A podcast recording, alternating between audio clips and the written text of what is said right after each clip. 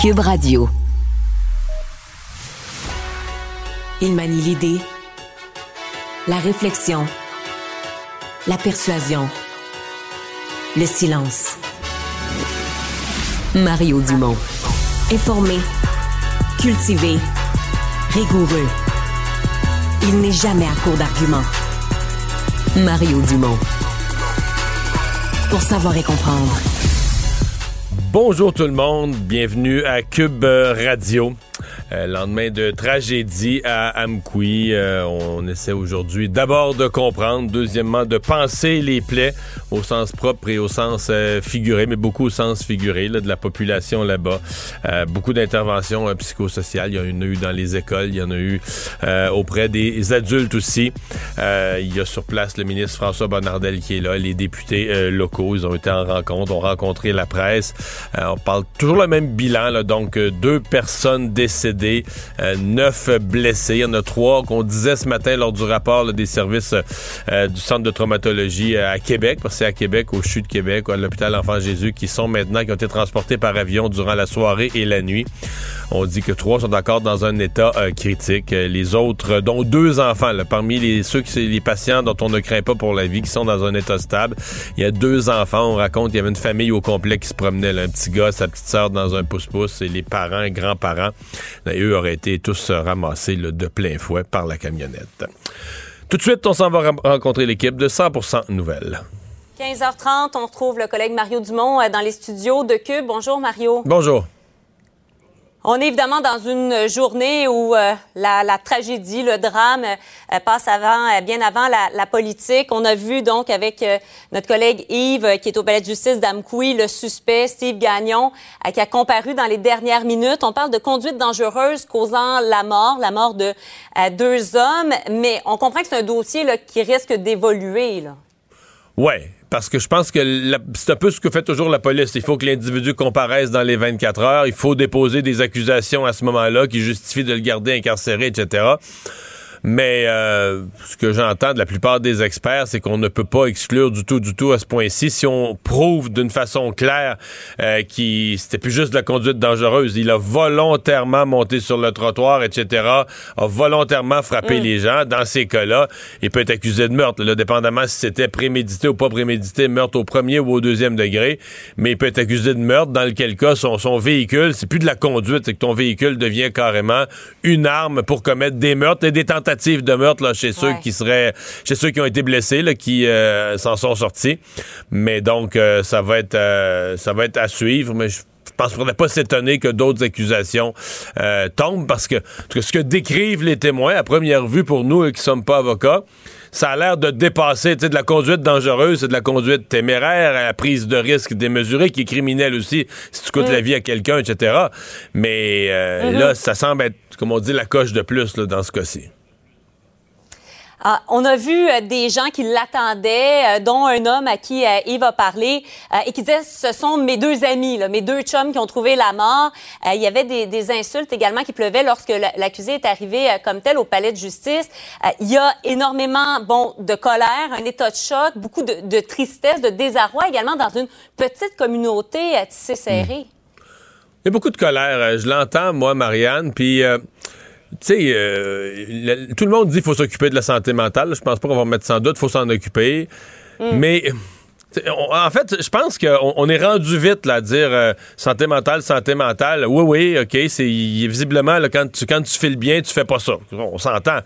Mais tu sais, euh, j'entends toutes sortes de gens, puis même ailleurs, parce que d'ailleurs, dans le monde aussi, on a ces problèmes de gestes irrationnels, complètement fous, qui coûtent, tu sais, des, des déclencheurs, puis ça coûte la vie à des gens. Et peut-être qu'un jour, il faudra se poser la question sur, euh, sur les substances, problème de santé mentale, mais euh, qu'est-ce que tu as consommé dans, dans, dans, dans ta vie? C'est quoi le niveau de responsabilité des gens? Parce que souvent, quand on regarde les problèmes de santé mentale, on se rend compte après qu'il y a eu de lourds, je ne sais pas dans ce cas-ci, je connais pas l'individu du tout, mais qu'il y a eu, par exemple, de lourds, euh, de la lourde consommation, de toutes sortes de produits, de toutes sortes de drogues achetées n'importe où, et cetera. Et là, tu parles à des experts, puis ils vont te dire, bon, ben c'est sûr que quelqu'un qui prend ça pendant une décennie ou deux, euh, pouf, t'sais, à moins qu'il ait une santé mentale particulièrement solide, il met en place toutes les conditions pour avoir des problèmes aggravés de santé mentale. Euh, là, à ce moment-là, la responsabilité de ceux qui prennent ces substances-là, de ceux qui les vendent, on dit, oui, c'est un accident, puis là, tout de suite, dès que l'accident arrive dans les médias, on dit, ah, santé mentale, santé mentale. Mais y a-tu quelque chose derrière ça, comme société, là, si on est appelé à changer, à vouloir éviter ça, y a-tu des choses, des questions plus profondes qu'il va falloir se poser, parce que ça arrive de plus en plus, puis sincèrement, moi, j'ai l'impression que des gens qui vivent là avec, euh, tu sais, euh, limite, là, toujours, toujours, on sait pas trop, ils sont extrêmement fragiles de la santé mentale, plus ils voient de ces événements-là, plus ça s'ajoute comme dans leur carnet comme des options. Tu sais, que si tu voulais un jour faire un gros geste, ah ben regarde dans ça, il y en a un qui a foncé avec son camion dans une foule. Comme si c'est. Comme toutes les, les pires folies qu'on voit, meurtrières, euh, ben pour, pour une mince partie de la population, c'est comme ça devient des options. Ah! C'est comme une affaire que je pourrais faire. Fait que plus il s'en ajoute des, des, des aberrations, des actes abjects, plus il s'en ajoute, ben plus la liste s'allonge de ceux que, que certains pourraient être tentés de copier. Parce que ça, foncer dans une foule avec son véhicule, sincèrement, on voyait pas ça. Là. Ça a commencé avec des terroristes là, qui faisaient ça, qui ont trouvé ça parce que le terrorisme était tellement surveillé dans les avions et ben, tout ça. C'est devenu l'acte terroriste ouais. simple. Là. Souviens-toi de Nice en France, là, une, une fête, je pense, c'était le quatorze juillet. Une fête populaire, ben oui. Et bang, camion fonce dans la foule, tue une centaine de personnes. Mm, Donc, mm. ça devient de, de nouvelles options. Et regarde, ça, à un moment donné, ça devient, euh, ça devient inquiétant. Tu te dis, tu vas être en sécurité où, là, dans, dans quelques années? Puis... Ben, c'est ça. Il... Il y a toujours une perception, ou en tout cas, il y avait une perception que ça pouvait arriver plus souvent dans des grandes villes, des grands centres. Tu parlais, euh, bon, Nice, on peut parler de Toronto, euh, c'était le cas également à Berlin, en Allemagne, euh, au, au marché de Noël et tout ça. Mais là, dans une petite ville, euh, six mille âmes, un peu plus, euh, est-ce que c'est pas la fin aussi de... une espèce d'innocence, d'une espèce de paix d'esprit qu'à Amqui, personne n'avait l'impression que pouvait arriver quelque chose comme ça? Ben, tu sais, euh, à partir du moment où l'aberration va à ce point, puis je sais que c'est bizarre de dire ça parce que c'est aussi aberrant que de le faire au nom d'une cause, parce que ça fait pas vraiment avancer ta cause. Mais c'est comme si ça nous fournissait une explication. Le terrorisme, puis là, ben, on haïssait le terrorisme. Mais là, c'est que les gestes arrivent, des équivalents, finalement, de gestes terroristes. Mais là, euh, les deux derniers, puis là, au Québec, regarde, quand même une petite société sur la terre, on a eu deux gros, là, à peu près dans, le, dans un mois. Euh, un autobus rentre dans une garderie, on peut pas pas faire le lien, là, tu sais. Je comprends qu'il y a toutes sortes de petites différences. Dans un cas, c'est un véhicule de, de, de ville, un autobus, mais il y a quand même beaucoup de parallèles à faire. C'est-à-dire que ça sort de nulle part, t'as pas d'explication, mm. t'as un individu de la place, un gars de Laval, un gars d'Amqui, puis il bang, il pose un geste, écoute, fauche des vies au hasard comme ça, là, tu sais... Euh, T'es, à mauvais, t'es au mauvais endroit à ce moment-là, c'est sur toi que ça frappe, puis euh, salut, euh, on vient de t'enlever la vie. C'était le cas de deux bambins à Laval, c'était le cas de deux monsieur plus âgés hier, deux enfants qui sont à l'hôpital, à l'Enfant Jésus à Québec, qui ont été plus chanceux, semble-t-il. Ils, eux, on craint pas pour leur vie, mais quand même, t'sais, ils étaient un dans le pouce-pouce, l'un à côté, puis bang. Alors, c'est, on est dans un monde de complètement absurde, de complètement sans explication, et t'as raison de dire, mais à partir du moment où c'est ça, il n'y a, a plus de notion d'une grande ville, d'un petit village, ou ce du monde, il peut y avoir des, des victimes. Puis en même temps, il faut continuer à vivre. On peut pas vivre dans la peur. Tu peux pas marcher sur le trottoir pour avoir peur de tous les véhicules que tu croises. Là, mais euh, c'est... Disons que c'est préoccupant. Moi, je trouve que ça va, nous, ça, va devoir, ça va devoir nous interpeller, nous poser des questions plus profondes que juste dire santé mentale. Dire, OK, mais les problèmes de santé mentale, est-ce que c'est parce que ce sont des problèmes qui n'ont pas été traités, le système hospitalier, et cetera, on n'a pas fait les suivis? Ou est-ce que c'est des problèmes de santé mentale qui ont été induits par des consommations de drogue, de merde? Puis là, ben moi, je vais aller poser des questions à, à ceux qui les ont consommés, ceux qui les vendent. Tu sais, il y, y a comme un, un questionnement, un deuxième niveau de questionnement, là. Euh, Mario, le ministre Bonnardel, ce matin, euh, il a dit qu'il avait pensé tout haut, là, a évoqué la possibilité d'éventuellement regarder pour peut-être révoquer le permis de gens qui auraient de, de, de graves problèmes de santé mentale ou enfin de, d'analyser tout ça. Euh, par la suite, il a un peu remis la, la pâte à dents dans le tube euh, en disant « bon, c'est pas un exercice qu'on va faire ». Qu'est-ce, qu'est-ce que tu as pensé de tout ça? Ben, je comprends ce qu'il a voulu dire. La question, on se l'est tous posée. Donc, il s'est posé à haute voix la même question que les autres. En même temps, moi, je l'ai mmh. posée ce matin au, euh, au psychiatre Gilles Chamberlain qui disait, ben, c'est déjà le cas. Quand on a euh, les médecins traitants, les médecins psychiatres, quand ils ont des indications, des raisons de croire qu'une personne euh, est trop instable ou euh, qu'au volant euh, pourrait représenter un risque, ils ont, ils ont le devoir d'en avertir immédiatement la S A A C et le font, et des gens okay. se font suspendre le permis de conduire. Ce que, ce que le docteur Chamberlain m'ajoutait tout de suite après, par exemple, Marianne, puis tu ne seras pas surprise, toujours le problème de la prise de médication. Eux vont stabiliser quelqu'un, médication très efficace, la personne est très capable de conduire avec sa médication. Puis là, à un moment donné, le temps passe, puis là, euh, la, deux, la deuxième année arrive le temps des fêtes, puis la personne qui prenait sa médication dit « Ah ben là, la médication se mélange mal avec l'alcool, fait que là, tu sais, je vais avoir mon souper de Noël, je prendrai, je vais arrêter de prendre mes médicaments, je suis correct de toute façon, je vais arrêter de prendre mes médicaments. » Puis la mm. personne arrête ses médicaments, commence à consommer. Puis là, ben peut-être que deux semaines après, la personne à qui t'as laissé son permis de conduire en disant « Tout va très bien, elle est parfaitement stabilisée. » C'est tout ça qui est compliqué là, avec les prises de médication. Mmh. C'est qu'est-ce qui fait, à un moment donné, qu'un déclencheur, la personne arrête de prendre ses médicaments.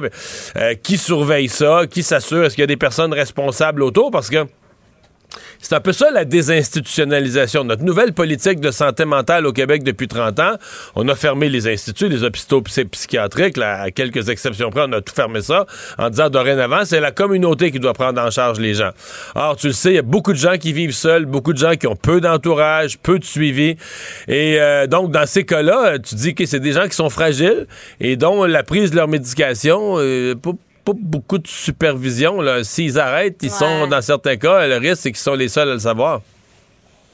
Hmm. Merci beaucoup, Mario. Évidemment qu'on continue de suivre ce qui se passe à Amqui. Merci, Mario. Bonne fin de journée.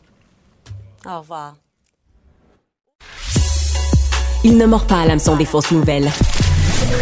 Mario Dumont a de vraies bonnes sources. Savoir et comprendre... L'actualité. Alexandre Morin-Ville-Ouellet. Eh bien, réaction euh, politique aujourd'hui, tour à tour, les partis à l'Assemblée nationale et ailleurs là, qui ont réagi à ces résultats d'élections euh, partielles. On disait, ouais, pas si suivi que ça, c'est juste une partielle, euh, six mois après les élections générales. Mais bon, une fois le résultat tombé, ça, ça a quand même fait du bruit. Oui, parce qu'il y avait des attentes, on savait déjà que ça se profilait pour être une course à deux entre ceux qui possédaient déjà la circonscription avant que leur chef, Dominique Anglade, décide de partir en décembre dernier, soit le Parti libéral du Québec, et Québec solidaire qui était mené là, avec leur candidat Guillaume Cliche-Rivard, un match revanche pour le solidaire, lui qui avait déjà perdu contre Mme Anglade, qui avait obtenu quand même là, vingt-sept et des poussières pour cent du vote à ce moment-là.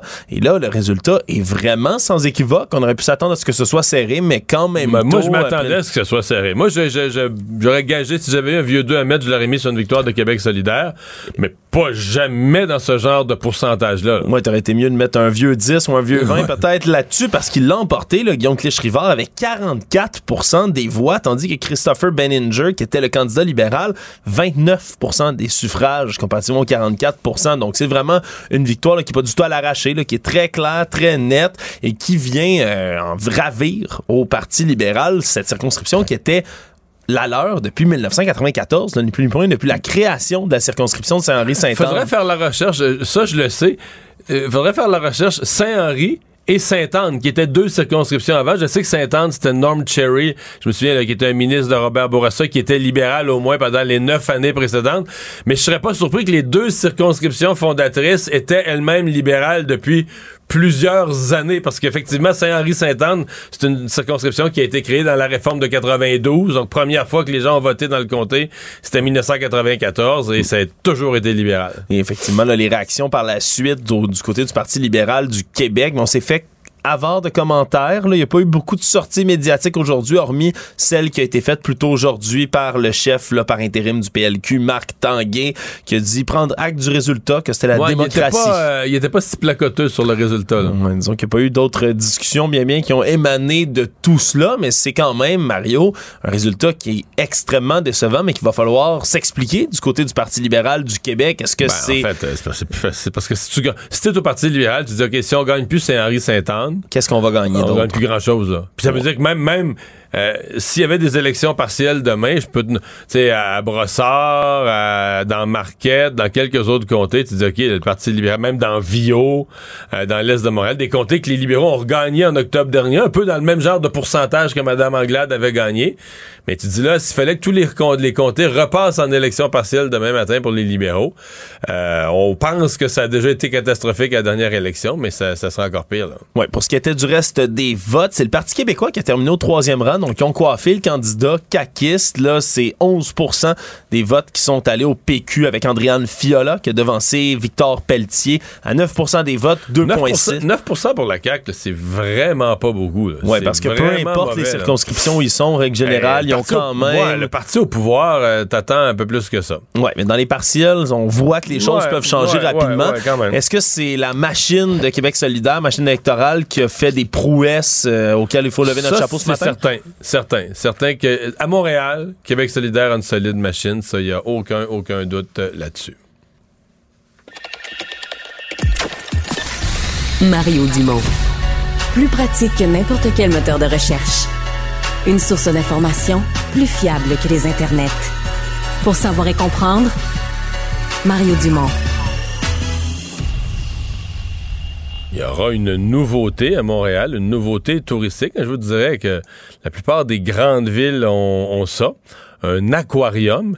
Et donc, on dit à Montréal, on aura un aquarium de classe mondiale. C'est rien de moins qu'on, qu'on affirme. Euh, on va en parler tout de suite avec Nicolas Gosselin, qui est le directeur général du futur aquarium en devenir. Euh, bonjour, M. Gosselin. Bonjour, M. Dumont. Un aquarium qui sera situé où? Donc, ça va être euh, au cœur de Montréal, donc dans le nouveau quartier euh, Royalmount qui est en construction actuellement. OK. Donc, ça va faire partie de... On parlait d'un quartier à la fois de euh, d'hôtellerie, de commerce, de résidentiel, de divertissement. Donc, dans le volet divertissement, il y aura ce, il y aura un aquarium. Exact. OK. Euh, le but étant de viser, vous dites quoi? Le but étant de viser une clientèle internationale, mondiale? Donc, euh, on veut euh, on veut créer un aquarium qui va être de classe mondiale, qui va rendre les Montréalais fiers, euh, qui va être une nouvelle grande euh, infrastructure touristique pour les Montréalais, euh, puis aussi pour les touristes, évidemment. La majorité des touristes qui viennent à Montréal, ce sont des, euh, des amis et de la famille en visite. Donc, euh, euh, nous, ce qu'on veut convaincre, puis ce pourquoi on le fait, c'est vraiment pour les Montréalais, euh, puis pour qu'ils en soient fiers, qu'ils aient envie de euh, faire visiter leur Leurs amis, leurs familles sont en visite ici à Montréal. OK. Euh, c'est, on a l'impression que tout à coup, c'est avancé, parce que je vois la nouvelle aujourd'hui, mais je suis allé sur le site ouais. de Royalmount, puis il y a déjà une section aquarium, puis ça s'appelle l'Aquarium de Montréal, puis il y a déjà des maquettes, des photos. On a l'impression que c'est, vous, avez, vous l'avez annoncé aujourd'hui, mais que le projet, on est déjà pas mal avancé là, dans sa conception. Exact. Ça fait déjà plus d'un an et demi qu'on travaille là-dessus, et même plus. Euh, mais qu'on, de, qu'on travaille activement sur le projet, sur la conception, ça fait un an et demi. Euh, on, normalement, on devrait débuter la construction euh, ce printemps, euh, puis ouvrir en vingt vingt-quatre. Donc, on est vraiment dans le feu de l'action en ce moment. On a choisi ce moment-ci pour faire l'annonce parce que euh, on, on trouvait que c'était important de, de commencer à préparer la population, puis de commencer. Nous, on est excités pour le projet, puis on espère qu'on va être capable de communiquer cette, euh, cet enthousiasme-là euh, pour le projet, pour les gens de Montréal. Euh, C'est ça un peu le sens de l'annonce aujourd'hui. Pour les gens comme moi, parce que moi, je, je suis un maniaque là, de zoologie, d'aquarium et de jardins zoologiques, est-ce qu'il y en a dans le monde que vous avez visité puis qui vous ont inspiré? Est-ce qu'il y a certains modèles d'aquarium dans des grandes villes du monde euh, qui sont... On, on copie jamais, là, mais des fois, on s'inspire ou on prend certaines idées originales? Parce qu'il y a de tout des aquariums. Là. Il y en a avec, avec un tunnel où tu passes à travers les poissons. Il y en a... Il, y a, il se fait vraiment des affaires très originales dans le monde de l'aquarium. Exact. Euh, nous, oui, il y en a plusieurs qu'on a visités. Évidemment, ça fait longtemps qu'on navigue là-dedans. Euh, il y en a, on, on s'est inspiré de plusieurs de ces projets-là. Euh, mais comme vous dites, on veut amener vraiment la touche montréalaise. Puis nous, ce qu'on veut, c'est offrir une, un aquarium qui est à vivre. Donc, euh, Montréal est une ville qui n'est pas à voir, mais c'est une ville qui est à vivre. Puis nous, vous voulez dire qu'il va falloir, va falloir aller dans l'aquarium en habit d'homme grenouille? Exact, dans l'eau. Ben ah, non. OK. euh, ben non, ben non, ben non. Ce qu'on veut, en fait, c'est quand on dit ça, c'est oui, on veut faire des expériences. On a euh, euh, des expériences enrichissantes où est-ce qu'on va euh, euh, unir les humains, les visiteurs, avec, euh, avec les différentes espèces, mais toujours à travers... Euh, euh, les habitats euh, naturels. On veut que nos espèces soient en santé, qu'ils soient bien, euh, puis qu'ils soient, euh, qu'on soit capable de développer une connexion avec, avec ces habitats-là et que les gens en ressortent euh, euh, changés quelque part, parce que euh, les raisons, la pertinence d'un aquarium, c'est vraiment tout le volet conservation et le volet recherche. C'est une grosse part de notre projet. Donc, quand vous dites, euh, quand vous me demandez est-ce qu'il y a des choses qui nous inspirent, oui, il y a l'aspect, tout, le, tout l'aspect design dans l'étude, euh, mais aussi tout le volet cons- conservation. Puis en ce sens-là, il y a vraiment des belles choses qui se font à travers le monde, euh, notamment l'aquarium de Georgie, qui est euh, le Georgia Aquarium à Atlanta, Atlanta qui, est vraiment ouais. très, ouais, qui est vraiment très impliqué dans sa communauté puis dans la protection des espèces. Donc, c'est vraiment... Euh, euh, on s'inspire de, de partout, mais sur divers aspects, je vous dirais. Est-ce que, parce que il y a toutes sortes de, de, de, de poissons qu'on peut garder dans un aquarium, est-ce que vous voulez euh, faire de la place aux grandes espèces? Là, je dis, euh, je, je nomme par exemple le, le beluga qui est présent dans, dans le, le, la région là, du, euh, du Saguenay-Saint-Laurent. Est-ce que c'est, euh, vous êtes prêt à faire des, des, d'immenses bassins pour ce type d'espèces-là? Non, le, pour ces grandes espèces-là, donc euh, on, on, on ne souhaite pas les garder euh, Euh, à l'aquarium comme tel. Par contre, oui, ils vont avoir une, euh, une, une présence. Euh, je ne veux pas trop en dévoiler aujourd'hui, mais évidemment, avec les technologies d'aujourd'hui, euh, il y a moyen de faire apparaître des espèces sans qu'elles soient là, okay. euh, en chair et en os. OK. Mais donc, les, les grands poissons de cette, de cette envergure-là, il n'y a pas de, il y aura pas de bassin pour ça. Euh, est-ce que vous avez peur de la, de la controverse? Parce que il y a une partie de la population aujourd'hui qui a mis un X là-dessus. L'idée des zoos, des, euh, c'est des gens, c'est des gens, c'est qui reçoivent des confidences, là, des, des animaux qui se sont fait dire, par exemple, qu'un hareng, là, quand il est dans le fleuve, il est assez heureux, mais quand il est dans un aquarium, mettons, il est triste, c'est terrible. Euh, puis, ayant eu ces confidences, ben là, il se porte à la défense, soi-disant, des animaux. Est-ce que vous euh, pensez euh, que, que vous allez avoir des, des controverses, des gens qui vont dire c'est écœurant, garder des animaux en captivité, ils vont être malheureux? C'est sûr qu'il y a des gens qui ont, euh, qui ont ces opinions-là, puis c'est correct. Euh, ils sont, ils sont les bienvenus. Euh, nous, on croit que c'est encore pertinent, euh, les aquariums. On croit qu'on est capable de créer des, anim- des, des habitats qui vont être captivants, qui vont être intéressants, qui vont être naturels, euh, où est-ce que les espèces vont bien vivre. Euh, puis, on, on a besoin de porteurs de ce message de conservation euh, qui nous habitent tous, donc autant ceux qui sont euh, pour les projets comme le nôtre et ceux qui sont contre. Euh, au fond, on a tous la même, le même envie euh, que les espèces vivent naturellement euh, dans leur habitat naturel, euh, puis qu'ils soient euh, très heureuses et très en santé. Euh, donc, on porte ce même, ce même message-là, on le fait différemment. Euh, mais à la fin, nous, ce qu'on veut, c'est vraiment s'impliquer puis faire partie de la solution. Donc, euh, euh, avec l'expertise qu'on va construire, avec les collaborations qu'on, qu'on construit déjà, euh, on va être capable de s'impliquer dans des projets de recherche, dans des projets de conservation, euh, dans des projets de réhabilitation euh, et aussi euh, dans des projets de, de, de, de, de, de, de remise sur pied d'animaux qui auraient eu, euh, qui, qui auraient été blessés dans leur espace naturel. Puis là, ils vont pouvoir trouver une nouvelle maison euh, avec nous. Donc, euh, euh, même si on a des opinions différentes, je pense qu'on a le même but. Je pense qu'on partage le même but euh, puis le même, la même vision à, à la fin. C'est quand l'inauguration officielle, là? L'ouverture officielle? C'est en vingt vingt-quatre. Euh, on est en train de, de travailler tellement sur plein d'aspects. Euh, on a hâte de pouvoir en, en dire plus, mais pour le moment, on, on, on se garde une petite gêne. Euh, on, on dit que c'est vingt vingt-quatre, mais on est confiant que ça va l'être en vingt vingt-quatre. Ça, il n'y a aucun doute. Ben, on va surveiller ça. On vous souhaite la meilleure des chances. Merci beaucoup d'avoir ben, été merci là. Beaucoup. Merci beaucoup. Nicolas merci, Gosselin, le directeur général du futur aquarium de classe mondiale. Ça se trouvera au Royalmount, au cœur de Montréal. Économie, finance, affaires, entrepreneuriat. Francis Gosselin. Bonjour Francis.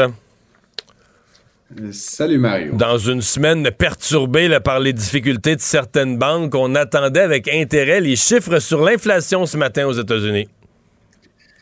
Oui, et c'était de bons chiffres, euh, Mario, toutes choses euh, étant égales par ailleurs. Euh, le, le ouais, C P I, c'est pas redescendu à deux pour cent d'un coup, là, hein?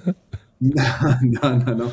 Non, mais ça continue vraiment d'aller dans la, dans la bonne direction, Mario. Donc, le, le Consumer Price Index, qui est l'équivalent là, du, du panier de consommation ici, euh, c'est, euh, c'est établi à six pour cent euh, sur un an euh, en février. Euh, c'était pas mal ce qui était attendu là, par tout le monde là, comme euh, vraiment comme cible. Euh, on se rappellera qu'en janvier, donc de janvier à janvier, on était à six virgule quatre pour cent euh, puis qu'il y avait vraiment eu un pic là, l'été dernier aux États-Unis euh, au, au-delà de neuf pour cent d'inflation là, sur un an. Donc, c'était, c'était un peu extrême. Euh, ça signifie donc que la stratégie de la, de la banque fonctionne. C'est aussi euh, une bonne une bonne nouvelle, en fait, parce que, comme tu l'as dit, là, avec ce qu'on a parlé, on en a parlé hier, puis en fin de semaine dernière, la Silicon Valley Bank là, aux États-Unis, euh, qu'on rappelle très brièvement, là, euh, euh, c'est un peu placé là, sous la protection, là, a été mise sous tutelle, en fait, de, de l'État fédéral.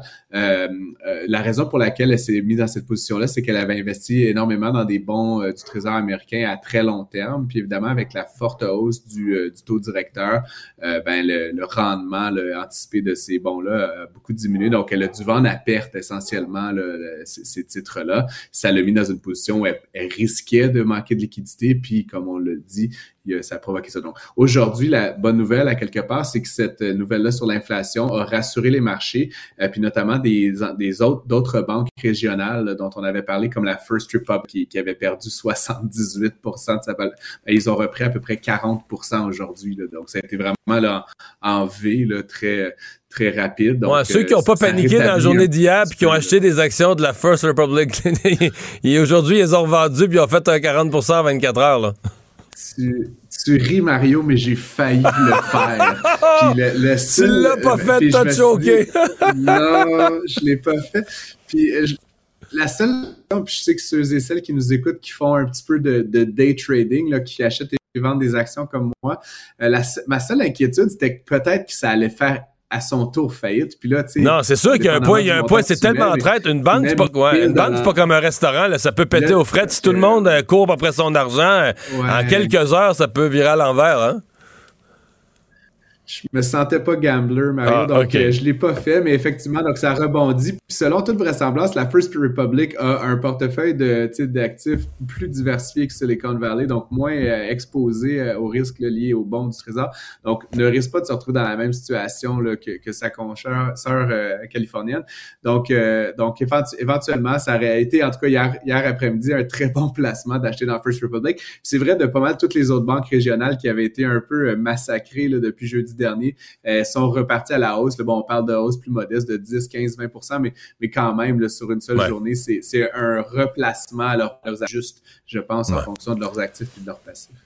Francis, tu nous as fait le suivi là, au fil des jours euh, durant l'automne puis le début de l'hiver, de toutes les, les mises à pied. À peu près toutes les grandes entreprises, les non connus de la technologie, les géants américains de la technologie ont fait des mises à pied à coups de milliers. Et c'était le cas de Facebook, c'était le cas de Meta qui avait fait sa vague de mises à pied. Sauf que ce matin, une deuxième vague majeure de mises à pied là, chez Meta. Ouais, les anglophones appellent ça la mort par mille petites coupures, là, death by thousand cuts, mais euh, c'est facilement la stratégie que semble avoir adoptée mister Zuckerberg. Puis là, c'est pas de petites coupures, c'est des assez grosses coupures. On avait appris onze mille licenciements là, en novembre, et là, quelques mois plus tard, là, cinq mois plus tard, euh, ce matin, M. Zuckerberg annonce la suppression de dix mille emplois supplémentaires. C'est pas rien. En tout, ce sera à peu près vingt-cinq pour cent des effectifs de l'entreprise, le Meta, qui vont avoir été supprimés en l'espace de, de quatre à cinq mois. Euh, et donc, évidemment, là, toujours un peu la même musique. Le prix de l'action euh, a été assez brutalisé l'année dernière. Ce qui est étrange, Mario, c'est que je regardais euh, toute la perte qui avait été euh, en vingt vingt-deux a quasiment été reprise hein, par, par Meta. Donc, ils sont revenus là, à leur valorisation d'antan. Donc, semble que ça fonctionne. D'ailleurs, aujourd'hui, le prix de Facebook prenait sept pour cent. Là, les marchés semblent trouver ça bien fun de, de couper dix mille jobs d'une shot.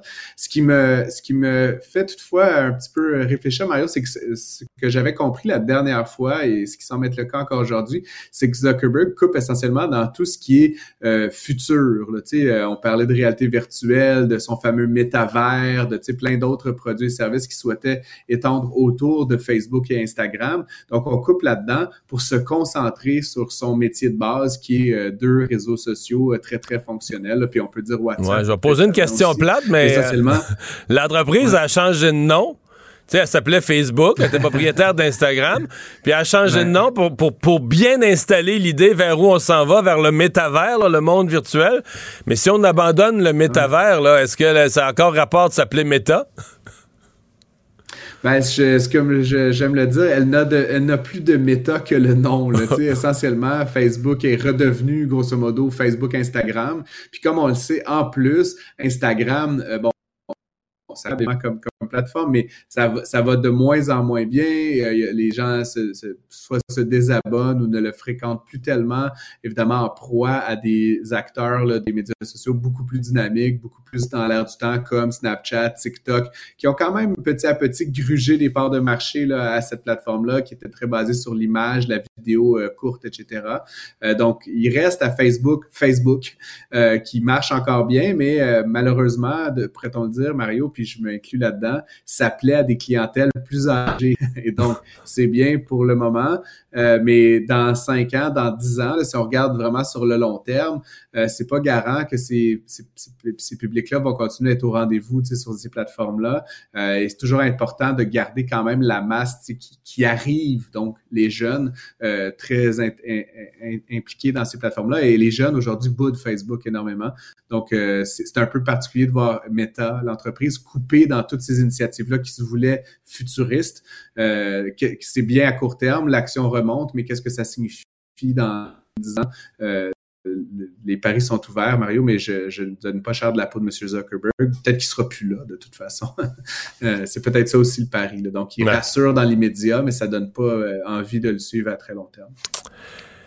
Parle-moi de la dette des ménages au Canada. On a des nouvelles données là-dessus. Ouais, ben c'est un peu, euh, c'est très économique là, tu sais, c'est, c'est la, la chronique économique, mais euh, c'est des, des nouveaux chiffres de Statistique Canada qui ont été euh, publiés en fait, puis qui montrent, euh, c'est assez intéressant. Tu sais que le Canada, Mario, fait partie des pays les plus endettés au monde là, par les ménages. Si on prend la dette totale, donc ce que tu dois sur ton revenu annuel. Euh, moi personnellement, Mario, j'ai toujours trouvé ça normal, tu sais, de je sais pas, tu gagnes cinquante mille, t'achètes une maison deux cent mille, tu mets un dépôt. Tu dois peut-être cent, cent vingt, cent cinquante mille sur ta maison, mais tu as essentiellement deux cents pour cent, deux cent cinquante pour cent de dette sur ton revenu ton annuel. Revenu, tu sais. Et donc, évidemment, les gens en fin de vie ou en fait plus âgés, souvent la maison est payée, donc eux sont à zéro. Mais tu fais la moyenne de l'ensemble des ménages au Canada, ça avait aussi beaucoup augmenté ces dernières années. On était à cent quatre-vingt-quatre pour cent en moyenne des revenus des ménages. La bonne, au dernier trimestre, là, ça, ça a diminué de presque quatre pour cent. Donc, on est à cent quatre-vingts virgule cinq pour cent de dette sur le revenu. Oui, mais c'est parce que là, la dette, parce que là, la dette, elle coûte cher, là. Ben, c'est ça. Puis, puis tu sais, juste quand on exprime ça pour les États, tu sais, un pays qui a cent pour cent de dette sur P I B, c'est quand même élevé, là, tu sais. Puis, tu as des pays qui ont plus que ça, mais, mais tu sais, on s'entend généralement pour dire que la cible, elle devrait être inférieure à cent pour cent. C'est-à-dire, c'est la dette totale d'un État sur la, l'ensemble du P I B d'un État. Ben, si on ramène ça au ménage, avoir cent quatre-vingts pour cent de dette sur, sur ton revenu, ça veut dire que quand le taux fluctue, quoi, Mario, le taux a quand même pas mal fluctué ces derniers Mettons, temps. ouais. de la dette qui augmente. Euh, évidemment, il y a beaucoup de ménages qui ont des taux fixes. Il y a des ménages, évidemment, qui ont peu ou pas de dette, et cetera. Mais grosso modo, ce qu'on apprend, c'est que oui, la dette totale a diminué, mais le service de la dette, lui, a augmenté. C'est des fractions de pourcentage, Mario. Ça ne dira pas nécessairement grand-chose à, à monsieur, madame, tout le monde, mais on passe, on est passé de quatre virgule trois pour cent. Mais grosso modo, ça veut dire que chaque mois, il y a, une, il y a à peu près un dixième pour cent de votre salaire de plus là, maintenant qui va passer en service de la dette sur intérêt. L'ensemble des Canadiens. Là. Donc, encore une fois, en intérêt. Euh, et, et c'est peut-être ceci qui explique cela, Mario. Si le service de la dette coûte plus cher, quand tu as une rentrée d'argent inattendue, un bonus de fin d'année, une épargne, et cetera, qu'est-ce que tu fais? Ben, tu, tu rembourses ta dette peut-être plus rapidement. Certaines banques permettent de rembourser des prêts hypothécaires plus rapidement. Les certains taux variables sont plus ouverts que d'autres. Donc, c'est essentiellement une stratégie d'atténuation des dommages, Mario, qui peut expliquer cela. De manière générale, encore une fois, on peut inciter les gens à diminuer leur ratio d'endettement, surtout dans des périodes actu- comme actuellement, où on va payer un cinq à six pour cent là, sur le crédit hypothécaire, ça peut être une bonne idée de mettre ses sous vers une diminution de la dette pour éviter des problèmes si le taux devait continuer à être élevé. Un bon conseil. Merci Francis, à demain. Au revoir. Bonne fin de journée. Casse-tête, devinette, mots croisés. Mario Dumont a la solution à tout. l'exercice lui-même, Mario Dumont, va faire sortir plus de vérité sur ce qui s'est véritablement passé à ce moment-là. Gérez donc ça, s'il vous plaît. Isabelle Maréchal. Mais c'est parce qu'à un moment donné, si on paye pas tout de suite, on va payer tout à l'heure. La rencontre Maréchal-Dumont. Bonjour Isabelle. Bonjour Mario. Alors tu veux me parler de ce qui s'est passé à Amqui, mais de, surtout de comment euh, de, la, la phrase de notre premier ministre, là, dans quel genre de société euh, on vit, comment est-ce que ça se fait que ça arrive, euh, qu'est-ce qu'on d'autres se demandent qu'est-ce qu'on peut faire, est-ce qu'on peut faire quelque chose pour empêcher que des individus euh, qui pour un grand bout ça se passe dans leur tête, puis on n'est pas dans leur tête, mais ça va visiblement pas dans leur tête là. Non, puis euh, malheureusement, ben c'est, c'est euh, effectivement des, des drames maintenant qui se qui semblent se répéter. Écoute, il n'y a pas si longtemps, on était euh, le mois dernier, on, on avait le cas de la garderie du quartier Sainte-Rose à Laval. Il y a deux enfants qui ont perdu la vie, il y a eu plusieurs blessés, ça a causé tout un émoi. Euh, et c'est pour ça que François Legault euh, disait hier, en apprenant ce qui s'était passé à Amqui, qui a effectivement eu, c'est un peu comme je pense beaucoup de Québécois s'est posé la question, comment ça se fait encore que ça arrive? Et oui, ça nous amène à nous demander quelle sorte de société on a, quelle sorte de, dans quelle sorte de société on vit. Tu sais, on s'en parle souvent, toi et moi. Ça, forcément, on, on doit un peu essayer de comprendre ces drames-là. Puis, tu sais, je voyais tout à l'heure euh, le, euh, le fameux... Euh, Euh, ben celui qui a, qui, qui, a, qui a conduit à Amqui sur le trottoir puis qui a fauché tout, toutes ces pauvres victimes innocentes en, en tuant deux d'ailleurs. Euh, il avait l'air, il avait l'air tout piteux. Il n'a absolument rien dit. C'est quelqu'un qui apparemment semblait avoir été déjà euh, connu des policiers et même, selon ce que François Legault vient de dire il n'y a, il y a pas très longtemps, mais cet après-midi, il serait connu comme étant quelqu'un qui avait déjà été jugé à risque d'avoir des, des enjeux reliés à sa santé mentale. Fait que c'est, c'est toujours la même question qui revient, c'est qu'est-ce, comment peut-on prévenir ce genre de drame-là qui semble se, se reproduire un peu trop souvent maintenant? Euh, et la réponse n'est pas simple. La réponse n'est vraiment pas simple. Tu sais, c'est, c'est François Bonnardel, le ministre de la Sécurité publique, qui, euh, à peine vingt-quatre heures après, disait ben peut-être qu'il faudrait relancer le débat sur le fait que les gens qui ont des problèmes de santé mentale ne devraient peut-être pas avoir le droit de conduire. Ça paraît simple, dit comme ça. Je l'entendais d'ailleurs ce matin proposer comme solution à, à Pascal Bérubé, qui est député du coin, puis qui disait « Ah, OK, ça, ça peut être intéressant comme solution ». Ben, moi, je me dis, c'est peut-être pas là, forcément une solution qui peut être mur à mur. Je pense qu'il y a beaucoup de cas par cas. Imagine qu'on interdise maintenant par euh, euh, décret ministériel à toute personne qui a, des, qui a déjà eu ou qui a des problèmes de, de santé mentale, qu'on lui dit, ben là, il va falloir que tu prouves que tu es capable de conduire, alors que dans le fond, il faut quand même se rappeler, même si c'est à chaque fois de l'horreur et, et, et des drames épouvantables qui surprennent toute la société dans son ensemble et qui, qui ont un impact sur tout le monde parce qu'on se dit « Oh mon Dieu, ça aurait pu être moi sur le trottoir ou mes enfants ».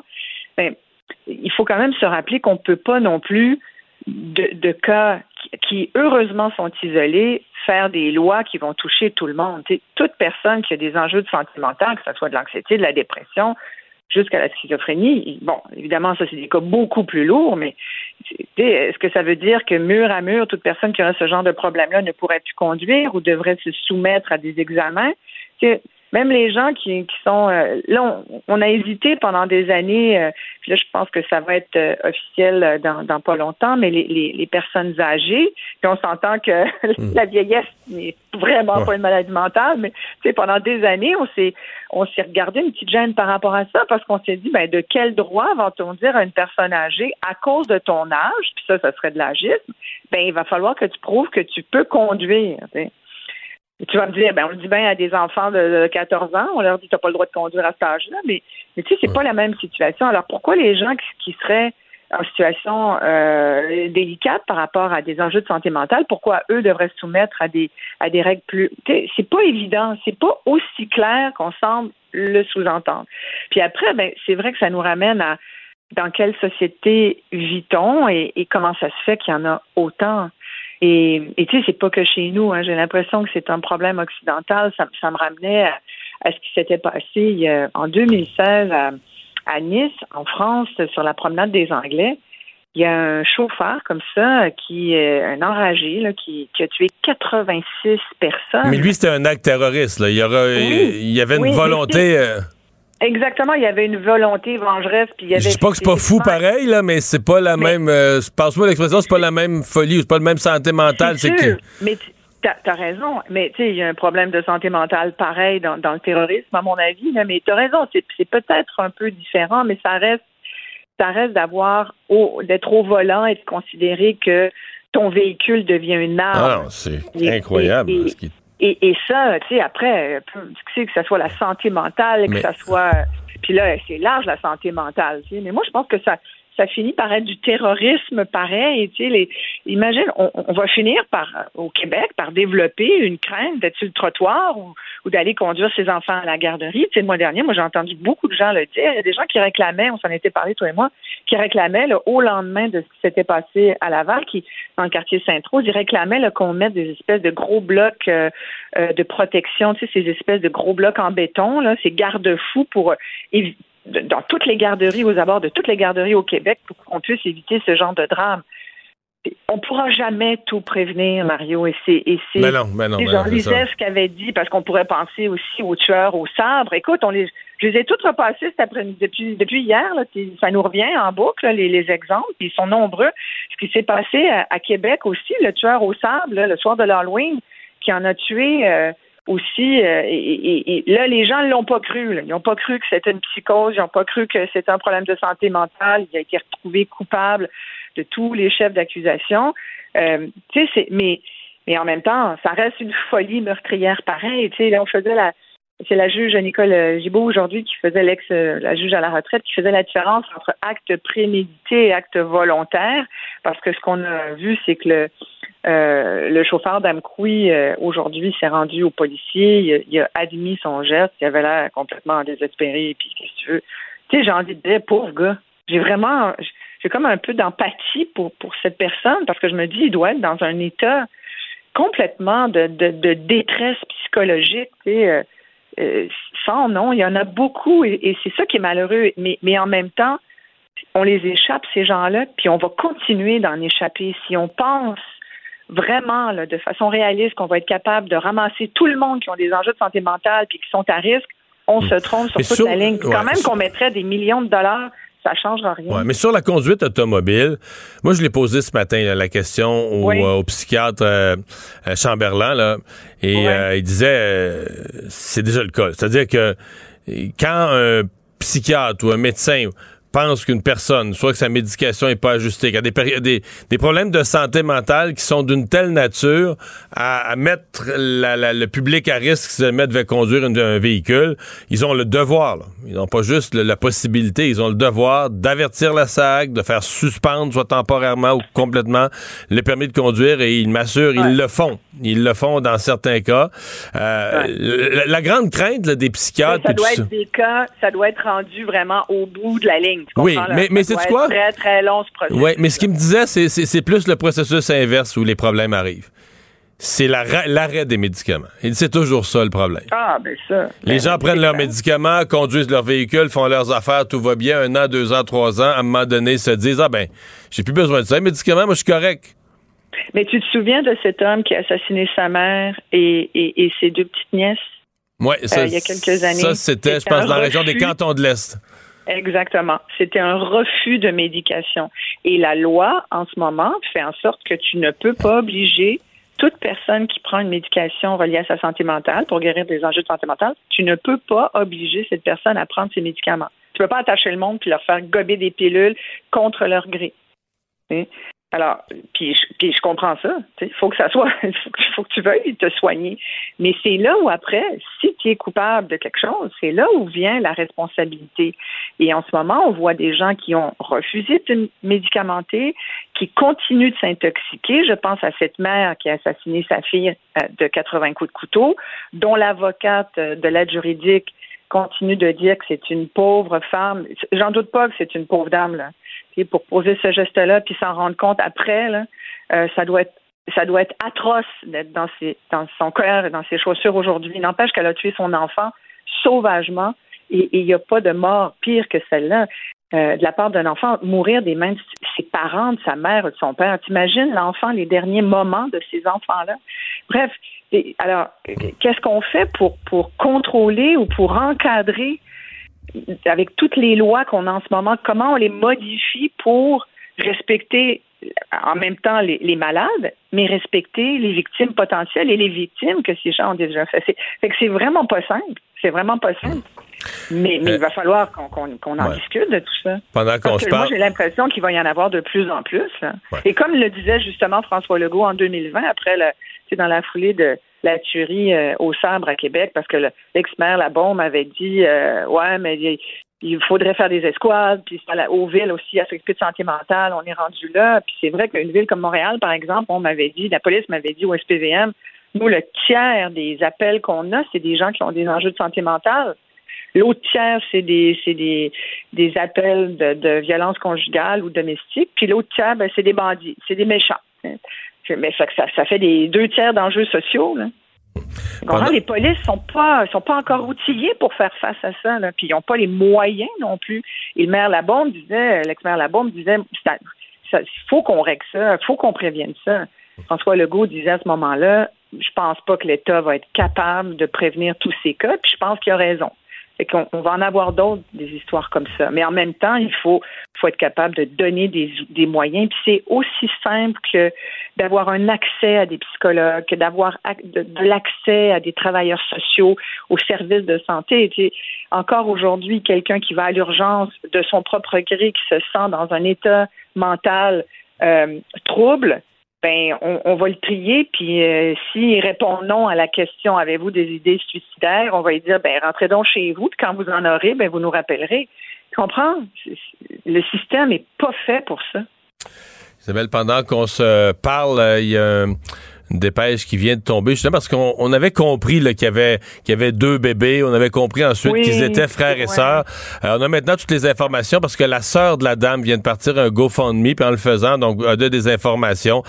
Euh, ouais. Donc, Jennifer Anctil, son conjoint Maxime Brisson, leurs deux enfants, un bébé d'un, de moins d'un an. Ah. En fait, on dit que la dame allait reprendre à travailler là, ces jours-ci, après son congé de maternité, un autre enfant de trois ans, et les parents Euh, de M. Brisson, là, donc, euh, qui était, ils marchaient tous ensemble, ils marchaient les six ensemble, et donc, euh, à l'hôpital l'Enfant Jésus de Québec, ont dû être transférés la dame, euh, les deux enfants et le beau-père, et là, euh, la bonne nouvelle, par exemple, les deux petits sont sortis de l'hôpital, à l'instant même, on a une dépêche qui nous dit, les deux petits, euh, on savait qu'ils ont eu commotion cérébrale, euh, semblent pas avoir d'autres blessures graves, donc, euh, ont obtenu déjà leur congé de l'hôpital, on connaît pas le, l'état, on dit qu'il y en a trois Qui sont d'un, trois qui sont dans un état critique. Il y a au moins un des deux, euh, soit la mère ou soit c'est le beau-père, au moins un des deux qui est dans un état critique. Mais eux auraient été vraiment là, toute la famille sur le chemin euh, de, la, de la camionnette. Donc vraiment là, des victimes euh, de, la, de la tragédie. C'est épouvantable. Écoute, j'ai, j'ai, j'ai lu aussi euh, il y a euh, André-Luc Saint-Laurent qui... Euh, qui est un ami de, de, de du fameux Steve là, de, qui, a, qui a tué ces gens à Amqui, qui a écrit un, un post Facebook euh, et euh, cet après-midi, puis qui disait euh, « Mon Steve, on a pris une bière ensemble la semaine passée, on a jasé une partie de l'après-midi, c'était pas la grande forme, mais ça allait se placer. » Ça, je le cite, là, je, je lis son post. Il dit « Je voyais bien que tu étais malade, j'aurais peut-être dû m'acharner à ce que tu te fasses soigner, ça aurait peut-être pas rendu, on se serait peut-être pas rendu là, il aurait fallu que tu l'acceptes d'être malade comme n'importe qui ouais. peut l'être sur cette planète. » C'est une phrase, euh, une phrase importante, il aurait fallu que tu ah, l'acceptes que tu étais malade. Exactement, c'est pour ça que je te dis ça, c'est parce qu'il ben. y a ça, il y a cette acceptation. Et après seulement, tu peux vraiment euh, consentir à tes soins. Mais, écoute, vraiment, on, a, on est avec toutes les familles euh, d'Amqui. Et, et totalement. Oui, vraiment. Merci, Merci Isabelle. À demain. OK, bye. Il nage avec les mots des politiciens comme un poisson dans l'eau. Mario Dumont. Pour savoir et comprendre.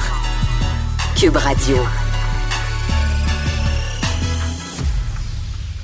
Dure soirée hier pour le Parti libéral du Québec. Euh, la circonscription de Saint-Henri–Sainte-Anne avait toujours été euh, libérale depuis, euh, depuis qu'elle a été créée. Ça avait été la fusion de deux circonscriptions euh, au début des années quatre-vingt-dix.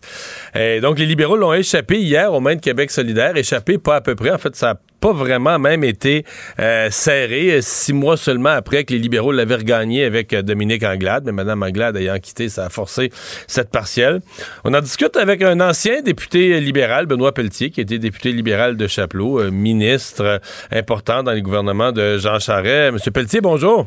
Bonjour, M. Dumont. Euh, c'est, c'est une grosse claque pour les libéraux. En fait, l'élection générale avait été difficile l'automne passé, mais on dirait qu'il y a un symbole, la perte de Saint-Henri–Sainte-Anne, hein?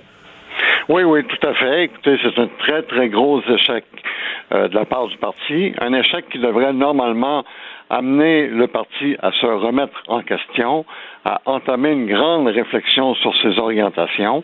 Je ne sais pas s'il le fera, je ne sais, je ne sais pas s'il le fera profondément, mais honnêtement, ça s'impose, et à la lumière du résultat de l'élection partielle, là, vraiment, le parti est mal en point en ce moment. Je dirais que le parti est en panne sèche, en panne sèche d'idées. Ouais. C'est-à-dire qu'initialement, on disait c'est un bon, il y a une rupture entre le Parti libéral et les francophones euh, sur quelques grandes questions. C'est comme si le parti avait échappé cette connexion avec les, les, les francophones. Mais là, c'est comme si c'est plus profond. On dirait, mais là, dans le fond, t'es en, au cœur du Québec, euh, du Montréal, je veux dire, euh, multiculturel, à trente-cinq pour cent anglophone. Euh, et euh, ça marche pas plus pour le Parti libéral. On sent qu'il y a une démobilisation. D'ailleurs, il y avait douze mille personnes qui avaient voté libéral en octobre dernier. Hier, il y en a eu juste cinq mille. Donc, pour une partie, c'est juste des gens qui qui, qui, qui voient plus la raison de sortir de la maison pour le parti. Ça veut pas dire qu'ils n'ont peut-être pas changé de parti, ils n'ont peut-être pas adhéré à un autre parti, mais ils sont minimalement démobilisés. Oui, oui, tout à fait. Il y a une démobilisation, comme vous le dites. Et puis, il y a une rupture aussi, comme vous l'avez dit, entre le Parti libéral du Québec et la population francophone. Puis, je vais vous donner quelques exemples. Euh, quand j'étais dans le parti, et là, je dis pas que tout le monde réagissait comme euh, ce que je vais décrire là, mais il y en avait plusieurs qui réagissaient comme cela. Quand j'étais dans le parti et qu'on parlait d'autonomisme, à titre d'exemple, un thème qui, qui a été porteur pour vous pendant ouais. plusieurs années, on, on parlait d'autonomisme et on se faisait dire « Ah, mais vous savez, Benoît, c'est pas notre glace, ça, c'est pas notre patinoire. » On parlait d'interculturalisme. On se faisait dire, c'est pas notre patinoire. Le plan B, ah, c'était quelque chose qu'un bon nombre de militants euh, appréciaient. Euh, ils voulaient vraiment qu'on serre la vis euh, par rapport au, euh, aux souverainistes. Et ainsi de suite, ainsi de suite. Sur différents thèmes qui étaient liés à, au dossier national, euh, je me faisais dire, euh, ben, Benoît, c'est pas notre glace, c'est la glace du Parti québécois, à titre d'exemple, ou c'est la glace de l'A D Q. Et à force de dire, ben, c'est pas notre glace, qu'est-ce qui est arrivé? Vous avez cédé, le parti a cédé la glace? On s'est nous-mêmes chassés de la patinoire, finalement. Ouais, du, d'un certain nationalisme, mais mais qui était, mettons, euh, je me souviens de Robert Bourassa, de ses réflexions. Il disait, l'exemple que j'ai en tête, moi, c'est quand la, la Cour suprême casse la, la, la loi cent un. Évidemment, le Parti libéral était le parti qui obtenait le vote et le financement de la communauté anglophone. Euh, il y avait une forte pression dans les congrès de la communauté anglophone pour dire, ben là, euh, euh, il faut qu'on mette fin à ces dispositions de la loi cent un. Et Robert Bourassa avait utilisé la clause non-obstant pour imposer l'affichage ouais. en français, et cetera. Et je me souviens de sa réflexion, il disait, le Parti libéral, son rôle dans la société, c'est d'assurer un équilibre entre les anglophones et les francophones.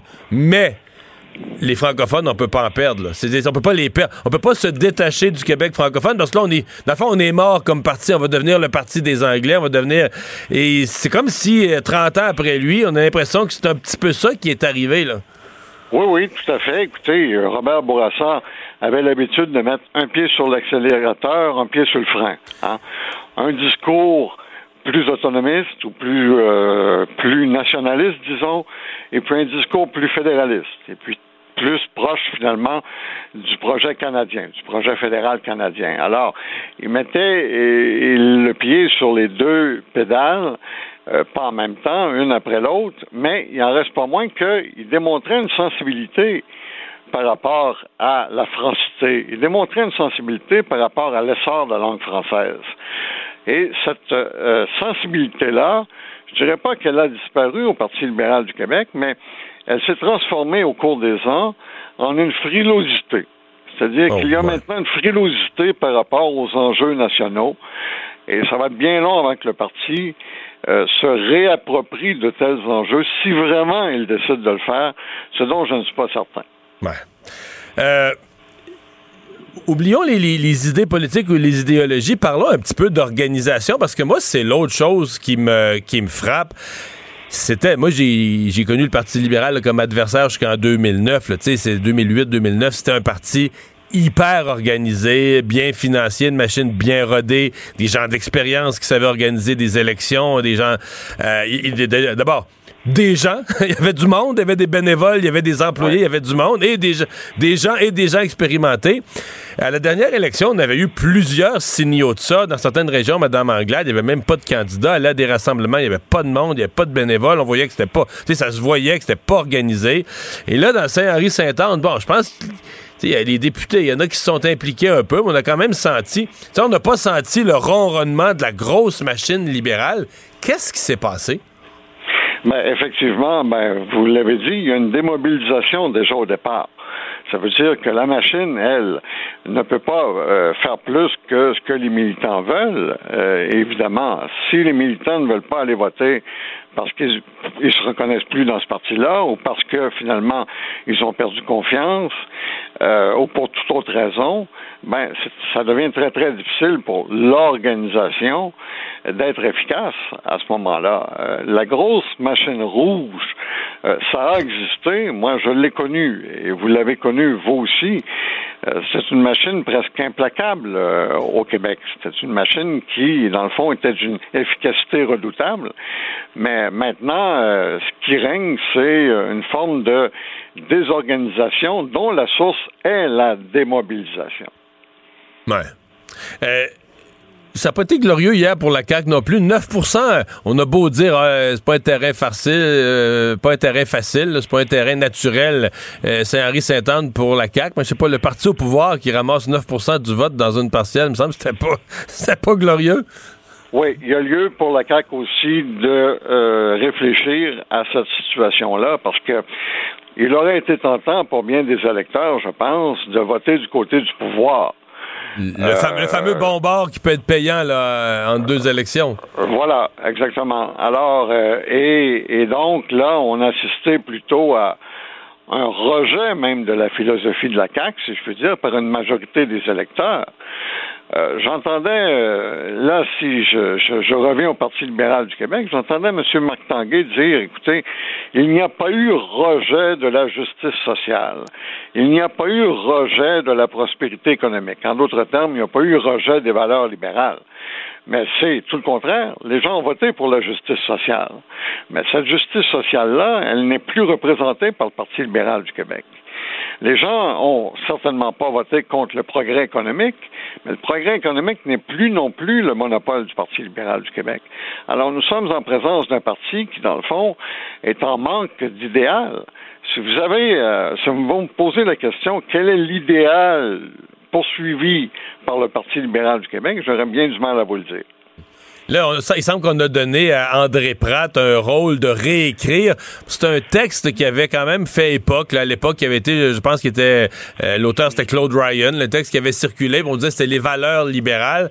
Et là, il semble qu'on a donné à André Pratt, ancien éditorialiste en chef de la presse, sénateur à Ottawa, qui était là d'ailleurs, là, qui, qui, qui est dans l'entourage du Parti libéral, qui était au rassemblement euh, la mine des confites hier soir. Mais est-ce que, euh, est-ce que vous croyez que cet exercice-là peut être le, le départ de quelque chose? Je le crois, oui, je, je le crois. Je, en tout cas, à tout événement, je, je laisse la chance aux coureurs, puis j'ai hâte de voir quel sera le résultat. Mais vous savez, en même temps, si je reviens aux valeurs libérales de Claude Ryan, il y en avait aussi un petit peu pour tous les goûts là-dedans. Euh, on parlait d'identification au Québec, mais en même temps d'appartenance canadienne. On parlait de développement économique, mais en même temps de justice sociale. On parlait de droits individuels, mais en même temps de responsabilité collective.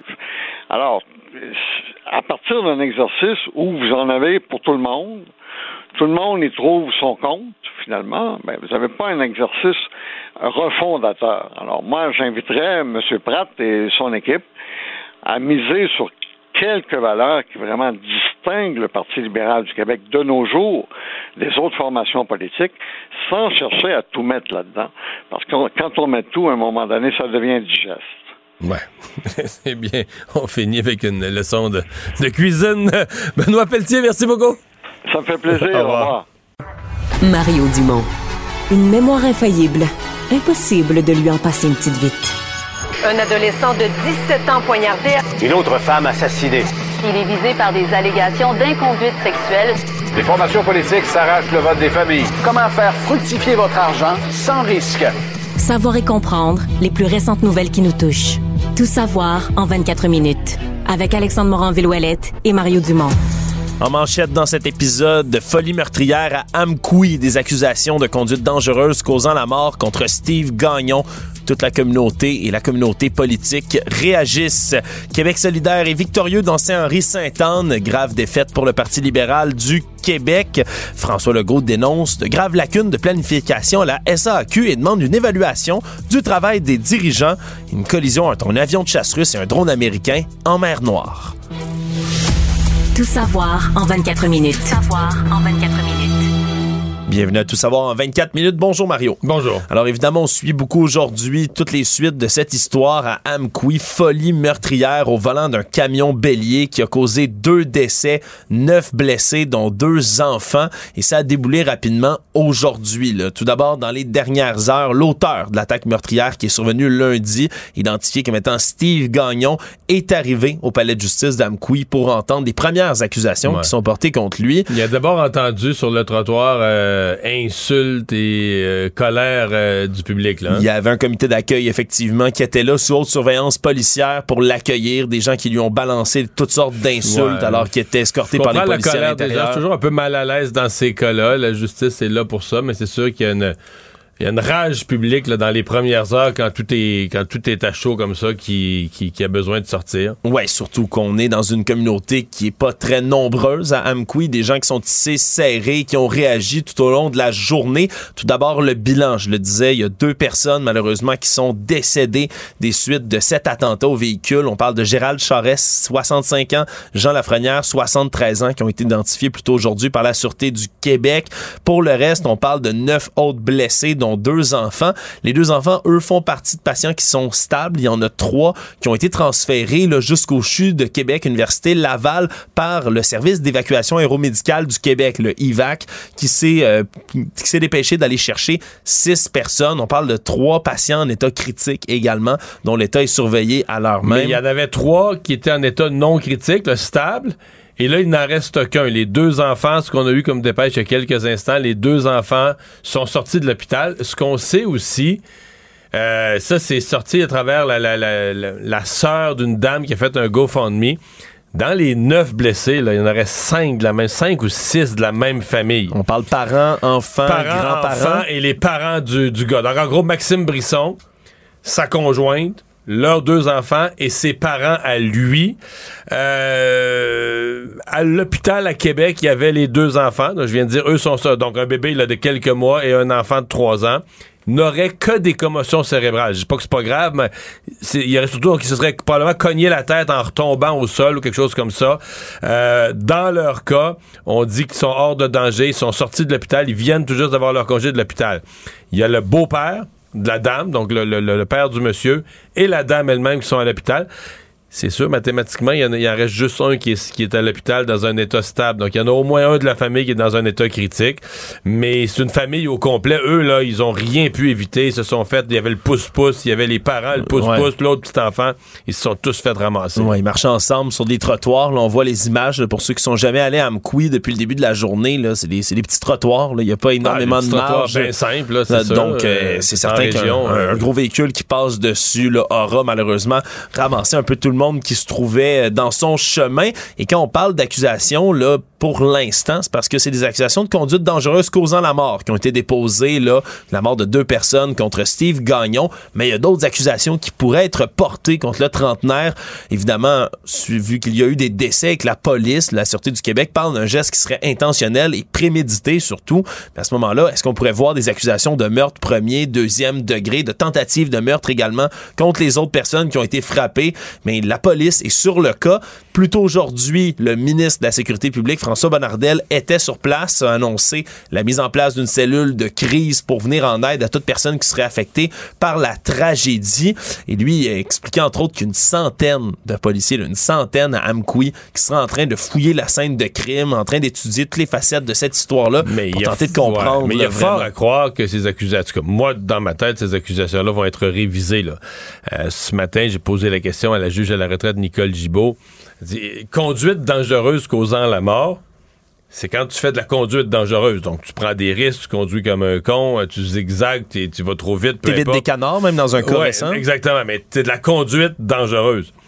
Si tu, volontairement, tu frappes quelqu'un, moi j'arrive avec mon véhicule, puis j'ai quelqu'un devant moi, puis je le frappe, je le vois, je le frappe, c'est plus de la conduite dangereuse, c'est un meurtre. Oui. Je veux dire, mon auto devient une arme, je sais que je l'utilise, je sais ce que je fais, je vise quelqu'un, j'ai un but, c'est un meurtre. Et c'est juste que pour arriver au meurtre, ça te prend plus de preuves, le, les policiers ont...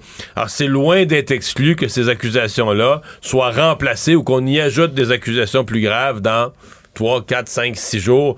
Donc, euh, d'où l'enquête policière très, très large. Mais ce que, si on se fie aux descriptions des témoins, ceux qui ont vu la scène, il n'y a pas beaucoup d'ambiguïté sur ce que le, l'individu euh, visait, sur ce que Gagnon visait. Là. Ouais, puis ça a été établi rapidement là, après qu'il y a eu les premières nouvelles du drame, que c'était un geste intentionnel selon la Sûreté du Québec. On n'a pas hésité longtemps, effectivement. Mais pour le prouver, comme tu le dis, ça prend un travail policier qui va être plus étoffé.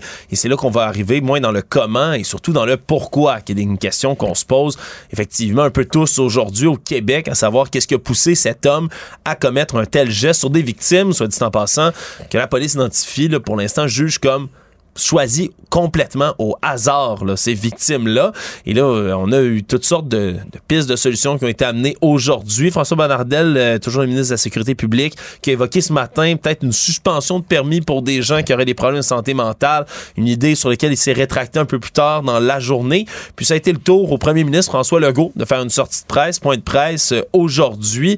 Et lui a tout d'abord annoncé qu'il allait se rendre à Amqui avec tous les chefs des partis d'opposition, là, aussitôt que jeudi. Ils ont, ils ont répondu à son appel pour se présenter, donc de manière transpartisane, comme ça avait été le cas aussi lors de la tragédie de la garderie de Laval il y a quelques semaines. Et c'est là également un geste, une autre histoire qui a des similarités avec celle-ci. On parle d'un véhicule utilisé qu'on, comme une arme contre des personnes innocentes et on n'a pas d'ex- peu, peu, ouais, peu d'explication. On parle d'un geste là, où on soulève la santé mentale, mais il n'y en a pas. C'est pas un terroriste qui revendique qu'il a fait ça pour une cause. Ou...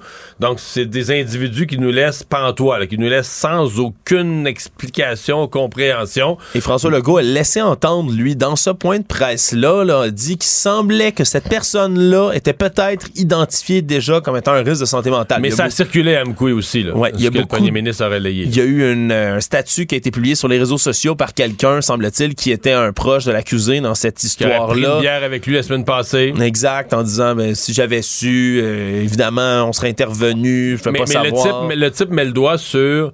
Euh, le refus, si t'avais accepté que t'étais malade, là, comme si l'individu, le Gagnon, refusait euh, l'idée qu'il pouvait être malade et avoir besoin de soins. Mais enfin, c'est, comme on dit, c'est toujours, toujours se méfier, c'est t- toujours facile de, de parler après.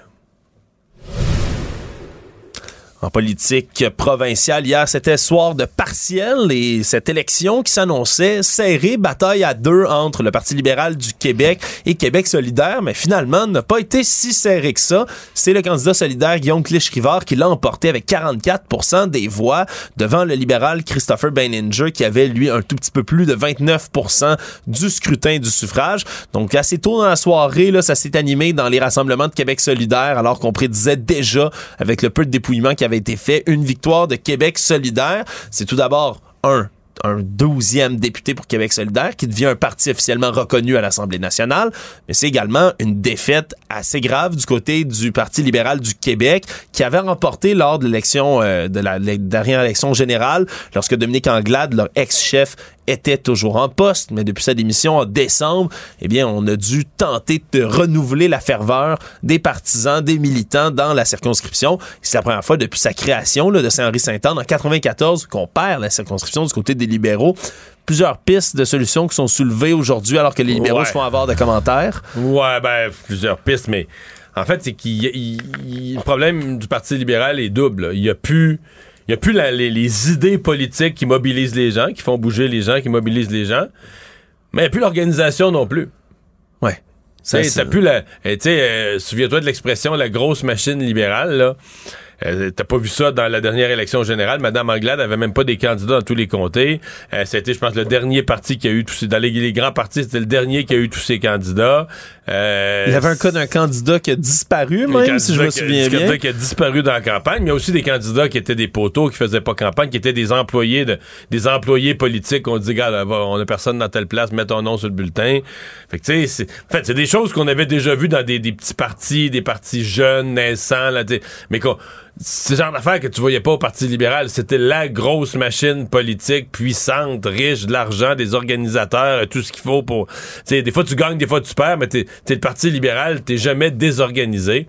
Et là, ce qu'on voit, c'est un parti vraiment beaucoup plus euh, fragile. Euh, c'est quand même une grosse victoire pour Québec solidaire. On peut pas minimiser. C'est pas juste le Parti libéral. Québec solidaire, à l'inverse, est organisé, avait le meilleur candidat, ils ont fait le nécessaire et puis ils ont, euh, écoute, ils ont, ils ont gagné, ils ont causé de la surprise. Moi, ouais, ils n'avaient pas besoin de, disons, de diviser tous leurs bénévoles puis leurs équipes là un peu ailleurs à Montréal comme c'est le cas dans une élection générale, ont pu concentrer leurs forces aussi au même endroit. Et l'autre surprise, c'est que le Parti québécois a terminé au troisième rang quand même. La péquiste Andréane Fiola qui a eu onze pour cent du scrutin et a donc devancé Victor Pelletier, le candidat caquiste, qui a eu neuf pour cent et du ça vote. C'est pas beaucoup.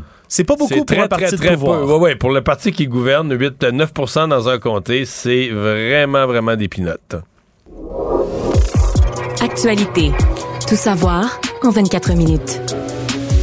Je parlais un peu plus tôt du point de presse qu'a fait François Legault aujourd'hui. Il n'a pas parlé que de la tragédie d'Amqui. Il est revenu aussi sur les lacunes de planification. C'est comme ça qu'il les dénonce, les graves lacunes même à la Sûreté, Société d'assurance automobile du Québec. Il a même demandé une évaluation du travail du conseil d'administration et du grand patron de l'organisme, Denis Marsollet. Donc, c'est pas vraiment une enquête. Quand on demande une évaluation comme ça, Mario, t'as plus d'expérience que moi dans ces cas-là. Ouais, c'est plus... Je te dirais que c'est pas quelque chose de formel qui existe. Euh, c'est pas clair pour moi qui va faire l'évaluation. Je pense surtout que M. Legault voulait, au moment où la crise commence à s'estomper, quoi qu'il y a encore des gens qui attendent longtemps, pis c'est pas parfait, mais c'est moins pire. On n'a plus de monde, on n'a plus les fils dehors. Mais je pense qu'il voulait quand même passer le message aux Québécois qui veillent au grain, ouais. Et puis qu'il y a une certaine imputabilité. Là. Je pense que c'est les gens qui ont foiré, ben, ils vont répondre de leurs actes. Je pense que c'est le message qu'il voulait passer. Ouais, du même coup, il voulait blanchir son ministre de la cybersécurité du numérique, Éric Kerr, ouais, qui a été difficile. Ouais, qui était un peu plus dans l'eau chaude là, dans les dernières semaines. Et Monsieur Legault, lui, qui disait aujourd'hui ben, qu'on ne peut pas penser qu'on va fermer des bureaux pendant trois semaines et que réouvrir tout ça plus tard sans aucun problème la journée de la réouverture. Surtout qu'il y avait eu là, des drapeaux rouges qui avaient été levés du côté de la Société d'assurance automobile du Québec, des employés, des syndicats qui avaient prévenu que c'était pas fait complètement graduellement, cette transition numérique-là, qu'on allait avoir des problèmes le jour où on allait réouvrir. Donc, euh, évaluation du conseil d'administration, du président. On verra ce que ça donnera, mais effectivement, peut-être plus un message politique là, qui est lancé aujourd'hui. Une vraie enquête, celle-ci, sera lancée par Québec, par le ministre de l'Éducation, Bernard Drainville, pour comprendre comment une adolescente a pu se retrouver en couple avec une éducatrice spécialisée de son école. Une histoire qui relève à la semaine dernière, lorsque Véronique Campeau, quarante et un ans, a plaidé coupable à des accusations de contact sexuel sur une mineure de moins de seize ans, incitation de contact sexuel, exploitation sexuelle également. Une histoire qui avait fait sourciller, entre autres, parce que sa jeune victime était venue la voir dans un contexte où elle était, bien évidemment, vulnérable, où elle venait chercher son expertise professionnelle et non pas son expertise euh, affective, émotionnelle dans ce cas-ci, et qu'ils ont formé un couple. C'est surtout ça la question et, qui est posée. Et au vu et au su, c'est parce que ce qui frappe, c'est que tu dis, OK, c'était pas caché. Évidemment, ça pose une question pour les... pour la mère de la jeune fille. Bon, mais ça, tu vas me dire, celle-là, c'est pas, c'est pas au ministre Bernard Drainville d'y répondre. Ouais, peut-être mais ça, ça, elle était pas au courant aussi, c'est une autre question. Ben, oui, oui, oui, elle a même signé. La mère a même signé ah, ouais. un papier. Ben oui, parce qu'elle avait pas, t'as pas le droit de voyager avec un adulte. Un mineur peut pas voyager avec un adulte sans le consentement écrit du parent. Ah. Donc, la mère avait signé un consentement écrit pour que le couple, entre guillemets, puisse aller à Cuba. Ouais. en voyage. Il y a, il y a, beau, il y a beaucoup de questions non, non, à se poser. Questions. Sauf que ça, ce bout-là, c'est une affaire personnelle. C'est... Mais ouais. le, le, la partie éducation, dit, OK, dans, dans le système d'éducation, semble-t-il qu'il y avait au moins un prof, sinon plus, ou des gens... Ouais. qui avait pu être témoin, là, qui, avait, qui avait constaté cette situation-là. Oui, il y a, y a une, un professeur, une professeure dans la déclaration policier, là, on dit que c'est en deux mille quatorze, la jeune victime disait avoir dit à une enseignante de l'école Antoine de Saint-Exupéry qu'elle formait un couple, là, pas juste je la vois, je la fréquente, il y a eu contact, on forme un couple. Et à ce moment-là, la question sera de savoir avec cette enquête-là, mais qu'est-ce qu'on combien a de fait perso- avec cette information-là? Oui, puis combien de personnes l'ont su? Est-ce que cette enseignante-là elle, elle en a parlé à d'autres? Est-ce que ça savait... L'impression qu'on a, c'est qu'il y a plus d'adultes qu'on pense qu'ils le savaient, puis qui ont dit, bof, c'est leur affaire, qui n'ont pas senti le besoin d'intervenir, qui n'ont pas vu l'irrégularité de la situation, l'illégalité de la situation, une personne en position d'autorité avec une mineure. Ouais. Euh, ben oui, je pense que c'est correct qu'il y a eu une enquête. Mais il y avait eu dans la même commission scolaire un autre dossier là, d'enseignants qui avaient, qui avaient euh, eu des contacts sexuels avec des jeunes filles. Donc cette commission, c'est plus, quelques années plus tard. Donc euh, c'est une commission scolaire qui depuis, ouais. depuis quelques semaines là, s'est retrouvée euh, plus d'une reprise dans l'eau chaude. Tout savoir en vingt-quatre minutes. L'enquête avance du côté de la Gendarmerie royale du Canada sur les deux organismes qui sont soupçonnés par euh, leur organisation d'être des postes de police chinois. C'est les termes qu'on retient pour parler d'allégations, de harcèlement, d'intimidation qui auraient pu être faits, mais surtout d'ingérence électorale, même au niveau municipal et, ou au niveau provincial, du côté là du service à la famille chinoise du Grand Montréal et du centre, sinon Québec, de la Rive-Sud. Mais on apprend aujourd'hui de par leur avocat euh, que... Au contraire, on tenterait de collaborer du côté des organismes visés, maintiennent, eux, qu'ils vont condamner tout comportement qui pourrait s'assimiler à du harcèlement ou à de l'intimidation. Ils disent collaborer entièrement avec la G R C. Donc, c'est euh, évidemment peut-être une tactique, mais on ne le sait-on pas dans cette, dans cette situation-là. Mais du côté de la G R C, on a affirmé que l'enquête avance. On serait rendu à quinze signalements sérieux du public depuis qu'on a fait une tactique, Mario, qui est quand même hautement euh, inhabituelle pour des enquêtes qui sont en cours, là. Celle de demander dans les médias comme ça des témoignages en révélant du même coup au grand jour qu'il y aurait potentiellement de l'ingérence comme ça. Ça se voit pas souvent, puis ça semble porter fruit dans ce cas-ci. Ouais. Euh, l'autre affaire intéressante, c'est que le... Euh, on a su que le ministère québécois de l'immigration et de la francisation avait coupé à un des deux centres une subvention, puis tu dis, OK, non, le ministère comme ça, là, qui donne des subventions à des organismes dans le, dans le monde des communautés culturelles, c'est des subventions annuelles, renouvelées quasi automatiquement. Alors, il l'aurait coupé il y a, il y a deux ans. Là. Tu dis, OK, pour qu'ils la coupent, qu'est-ce qu'ils ont su? Là, ils disent, ah, il y avait un manque de transparence, de l'inquiétude concernant la gestion. Ah, ouais. Vous l'avez dit à qui? Euh, ouais. Vous tirez ben, sa note d'alarme? Et c'est ça, tu dis, euh, est-ce qu'ils ont soupçonné autre chose? Est-ce qu'ils ont vu autre chose? Qu'on le veuille ou non, là, on se pose, euh, on se pose la question. Économie. Est-ce que tu étais du genre, toi, Mario, à vouloir là, aller chercher un, un rosé ou un petit blanc à la, à la S A Q, le prendre bien froid et le déguster ben, dans l'heure qui oui suit? Oui et non. Euh, des fois, oui. Si je, si, je, si je vais le boire tout de suite, si je vais manger chez des gens, puis je sais je vais arriver, puis... Barbecue euh, dans le cours. Je vais l'avoir déjà froid. Oui, je vais le prendre froid. Mais sinon, euh, pas nécessairement. Je veux dire, si je n'ai pas besoin, si je vais le mettre dans, ma, dans mon cellier pour euh, trois mois, euh, il va avoir le temps de refroidir. Mais Mario, si t'étais cet adepte qui aimait avoir son vin frais puis arriver en direct du barbecue de la terrasse, ben sache que tu risques peut-être d'être déçu dans certains cas d'avoir un vin tablette après la bière tablette. La, la S A Q qui a annoncé aujourd'hui qu'ils vont se départir de la plupart de leurs trois mille réfrigérateurs qu'ils ont partout dans leur réseau de vente au détail.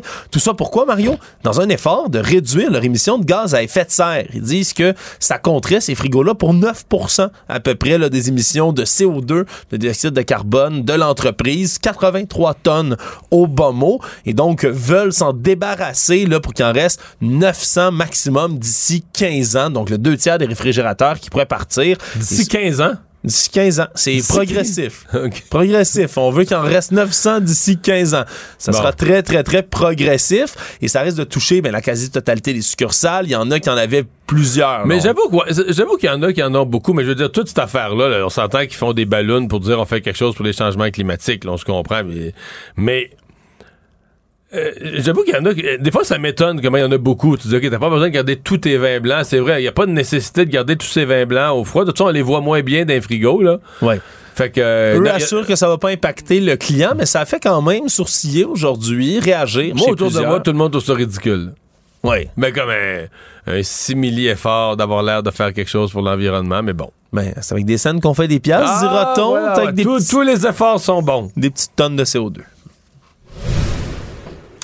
Meta a annoncé aujourd'hui une nouvelle vague de licenciements qui vont survenir après qu'on ait coupé onze mille emplois là, de la maison mère de Facebook et Instagram début novembre. C'est dix mille emplois de plus qu'on va couper. cinq mille postes qui étaient actuellement non occupés, qu'on voulait occuper, coupés également. C'est parce que c'est assez rapproché, là. Ouais, puis en tout est partout. Novembre, novembre t'en coupes onze mille, puis euh, mars, quoi, quatre mois après. Ouais, en quatre mois, couper vingt-quatre pour cent de l'entièreté des emplois chez Meta, c'est énorme, effectivement. Ça s'inscrit tout ça dans une espèce de dégringolade des entreprises de la Silicon Valley, des géants du web qui ont dû couper massivement.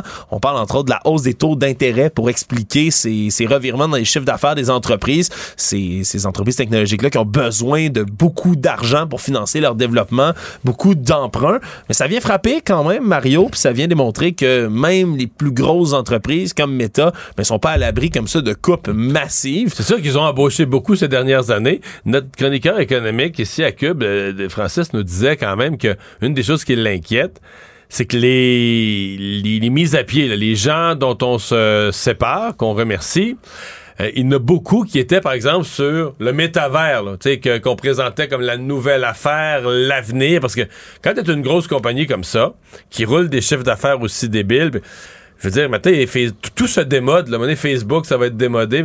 Fait qu'il faut toujours que tu sois en train... Oui, t'as une partie de tes employés qui travaillent pour bien faire marcher le présent. Là, t'sais. Mais il faut planifier le futur. Ben, faut que t'aies une partie de tes employés qui sont déjà rendus dans la prochaine génération de produits. T'sais, imagine chez Apple, là, t'as déjà du monde qui pense à la prochaine affaire ou le prochain iPhone ou qui font le développement. Et c'est ça, c'est ça qui t'assure de rester le leader. Et dans le cas de Facebook, ils, ils, ils ont même changé le nom de la compagnie de Facebook à Meta. T'sais, présentement, l'entreprise s'appelle Meta. Puis Meta, c'est pour métavers, c'est pour le, le, l'univers virtuel. Le futur, quoi. Le futur. Mais là, euh, est-ce que, est-ce qu'on abandonne ça? Est-ce qu'on rend, se rend compte que c'est pas aussi prometteur que ce qu'on avait espéré? Mais c'est comme si tu dis, OK, c'est quoi l'avenir de Facebook, on, Facebook, Instagram, euh, quand ça va avoir atteint sa maturité? Parce qu'à un moment donné, t'as plus de nouveaux. Tu sais, à un moment donné, t'es Facebook, il n'y a plus de nouveaux clients potentiels. Là. Ceux qui ne sont pas abonnés à Facebook, c'est parce que ça les intéresse pas. Ouais. T'en, t'en perds plutôt que d'en gagner. Ouais. Puis ça peut être, d'un autre côté aussi, Mario, moi, une inquiétude que j'ai pour surveiller beaucoup les mouvements complotistes ou extrémistes. Il y avait déjà un gros manque de surveillance sur Facebook. Les modérateurs qui avaient la difficulté à retirer du contenu, parfois pornographique, violent, voire qui encourageait même de l'insurrection, des rébellions dans certains coins du monde. Et pour certaines langues, certains usagers de certains dialectes, langues au travers du monde, on n'était pas capable de modérer ce contenu-là en supprimant autant d'emplois. Est-ce qu'on va couper dans ces endroits-là aussi? Ça se pourrait. Le Monde. Un avion de chasse russe S U vingt-sept aurait percuté aujourd'hui un drone américain de type Reaper au-dessus de la mer Noire. C'est l'armée américaine qui a annoncé que son drone M Q neuf effectuait des opérations de routine dans cet espace aérien international lorsqu'il a été intercepté et percuté par un avion russe. Ça a entraîné l'écrasement et la perte du drone en tant que tel. Et là, on dénonce un acte qui serait dangereux et non professionnel de la part des Russes qui aurait pu provoquer, selon les Américains toujours, l'effondrement et l'écrasement de l'autre avion du côté russe également. On comprend que c'est un drone, donc il n'y a pas de pilote à l'intérieur et donc que personne ne serait décédé. Mais semble-t-il là, qu'on a activé les canaux diplomatiques d'urgence entre Washington et Moscou pour tenter d'éviter toute escalade, là, pour qu'il y ait discussion des deux côtés, parce que veut, veut pas, même si c'est une collision, puis on le présente comme ça. C'est un accident, ouais. Est-ce que c'est un accident ou ça l'est pas? On parle d'interception. Écoute, qui aurait mal tourné. Il y a de la nervosité, là. Puis euh, à certains points de rupture, il semble que les avions des uns et des autres vont se reconduire à la frontière, à la limite. Euh, ouais, disons que... Là, là, contact avec un drone. Chaque fois qu'il y a une, une, une intervention comme celle-là, c'est certain là, que tout le monde retient un peu son souffle. Pour l'instant, ça semble ne pas avoir créé trop d'escalade. En terminant, Mario, j'espère que tu n'avais pas prévu d'aller passer des vacances bientôt à Paris, hein, la ville la plus visitée du monde. Non. Non, pas à court terme en tout cas. Ben heureusement Mario, parce que tu sais, c'est la ville la plus visitée du monde, il y a trente-quatre virgule cinq millions de touristes qui sont recensés chaque année ou presque. Le problème, c'est que parmi toutes les grèves en France qu'il y a pour continuer à protester contre la réforme des retraites, ils sont des spécialistes en France, des grèves en France. Oui, et les syndicats sont très efficaces et savent comment faire marcher la pression auprès de la population. Et semble-t-il qu'ils sont très efficaces parce que c'est les éboueurs qui sont en grève, les gens qui ramassent les déchets. Et là, semble-t-il qu'il y a au-dessus de cinq mille quatre cents tonnes de détritus dans les rues de Paris. Et les images qui circulent autour du monde sont absolument ahurissantes. Si vous avez déjà visité la ville dans un bel état, là, tout le long de la Seine, des murs complets là, de sacs de poubelles noires qui sont près de tous les monuments, les musées, les belles rues de Paris qui sont infestés et jonchés mmh. de détritus. Semble-t-il aussi que ça pue. Ça, les images peuvent pas rendre justice à tout ça, que ça pue très fort et qu'il y a des rats partout. Le problème Mais aussi, imagine c'est... Imagine la jalousie des rats de la mairesse Plante, là, des rats montréalais. Oh, ils sont encore plus oh, gros à Paris. Oh, oh. Ils ont déjà leurs rats à Paris. Là. Ils ont même un film, Ratatouille. Moi, je pense quand même, oui, c'est vrai. Je pense quand même que les rats montréalais, présentement, regardent sa T V puis sont jaloux. Résumer l'actualité en vingt-quatre minutes, c'est mission accomplie. Tout savoir en vingt-quatre minutes. Un nouvel épisode chaque jour en semaine. Partagez et réécoutez sur toutes les plateformes audio. Disponible aussi en audiovisuel sur l'application Q U B et le site Q U B point C A. Une production Q U B Radio. Maître vulgarisateur, il explique et communique l'inexplicable. Mario Dumont. Emmanuel Latraverse. J'ai pas de problème philosophique avec ça. Mario Dumont. Est-ce que je peux me permettre une autre réflexion? La rencontre. Ça passe comme une lettre à la poste. Et il se retrouve à enfoncer des portes ouvertes. Là. La rencontre Latraverse Dumont. Bonjour Emmanuel. Bonjour. Alors, élection partielle dans Saint-Henri–Sainte-Anne. Des lendemains difficiles pour le Parti libéral. Euh, Québec solidaire, c'est la fête. Je pense qu'eux, ils sont vraiment très heureux. Oui, eux sont tellement heureux qu'ils frôlent l'arrogance et la condescendance là, envers le Parti québécois qui a quand même eu une autre défaite honorable parce qu'un jour, il va falloir en parler du problème du P Q, de ces défaites honorables. C'était pas une, une circonscription que le P Q avait quelque non. chance de gagner que ce soit. Donc, celle-là, on leur donne une passe, mais à un moment donné, il va falloir qu'ils fassent des vrais gains. Euh, premièrement, on s'entend, là, c'est une vraie victoire de Q S. Ils l'ont pas gagné par défaut. Ils l'ont, tu sais, ils l'ont gagné parce qu'ils l'ont travaillé, puis parce qu'ils ont mis le paquet, puis parce qu'ils ont fait sortir leur vote. Moi, je suis impressionnée par le fait que, euh, à l'élection d'octobre, il y a Euh, huit mille six cents personnes à peu près là, qui ont voté pour Q S. Dans une partielle, six mois plus tard, il y en a sept mille huit cents qui ont voté pour eux. Ça veut dire cela qu'ils ont trouvé leurs électeurs puis qu'ils ont convaincu que ça comptait.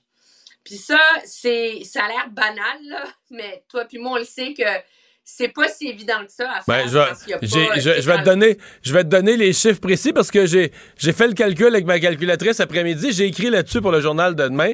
Québec solidaire a sorti là, presque quatre-vingt-dix pour cent, quatre-vingt-huit virgule neuf, disons quatre-vingt-neuf pour cent si on arrondit le chiffre, de son vote de l'élection générale. Donc, tu arrives dans une partielle où ça vote pas, mais toi, comme parti, là, tu ramènes quatre-vingt-neuf pour cent de tes électeurs. Pour donner des comparaisons, le Parti libéral et la C A Q, là, c'est même pas la moitié de leurs électeurs, là, c'est trente à quarante pour cent des, des électeurs de la dernière fois. Donc, ça donne une idée comment Québec solidaire ont réussi, puis tu le dis bien, à convaincre leurs électeurs. D'abord, à sortir le vote, à convaincre leurs électeurs que c'était important d'aller voter. Euh, probablement des machines téléphoniques, des bénévoles pour les rappeler hier, puis aller, aller sonner mais à la maison au besoin. C'est pas une mince affaire, hein?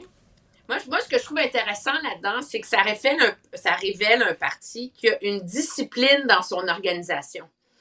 Parce que mais est-ce que le Parti libéral était avant, là? Des listes de pointage. Oui, mais ça, ça, ça veut dire que tu as des listes de pointage. Donc, tu sais que Mme Dubé a tel numéro de téléphone, a telle adresse, elle va te donner son appui, que tu les as gardés de la dernière élection. Donc, tu pars de ça. Puis après ça, tu con- on s'entend, là, le quatre-vingt-dix pour cent, c'est peut-être pas exactement les mêmes. Non, non, non, je comprends. C'est-à-dire que tu pars de ta liste de pointage de la, de, de la dernière élection, que tu mobilises ces gens-là et qu'après ça, parce que tu sais que tu vas en perdre, tu vas en chercher d'autres, là.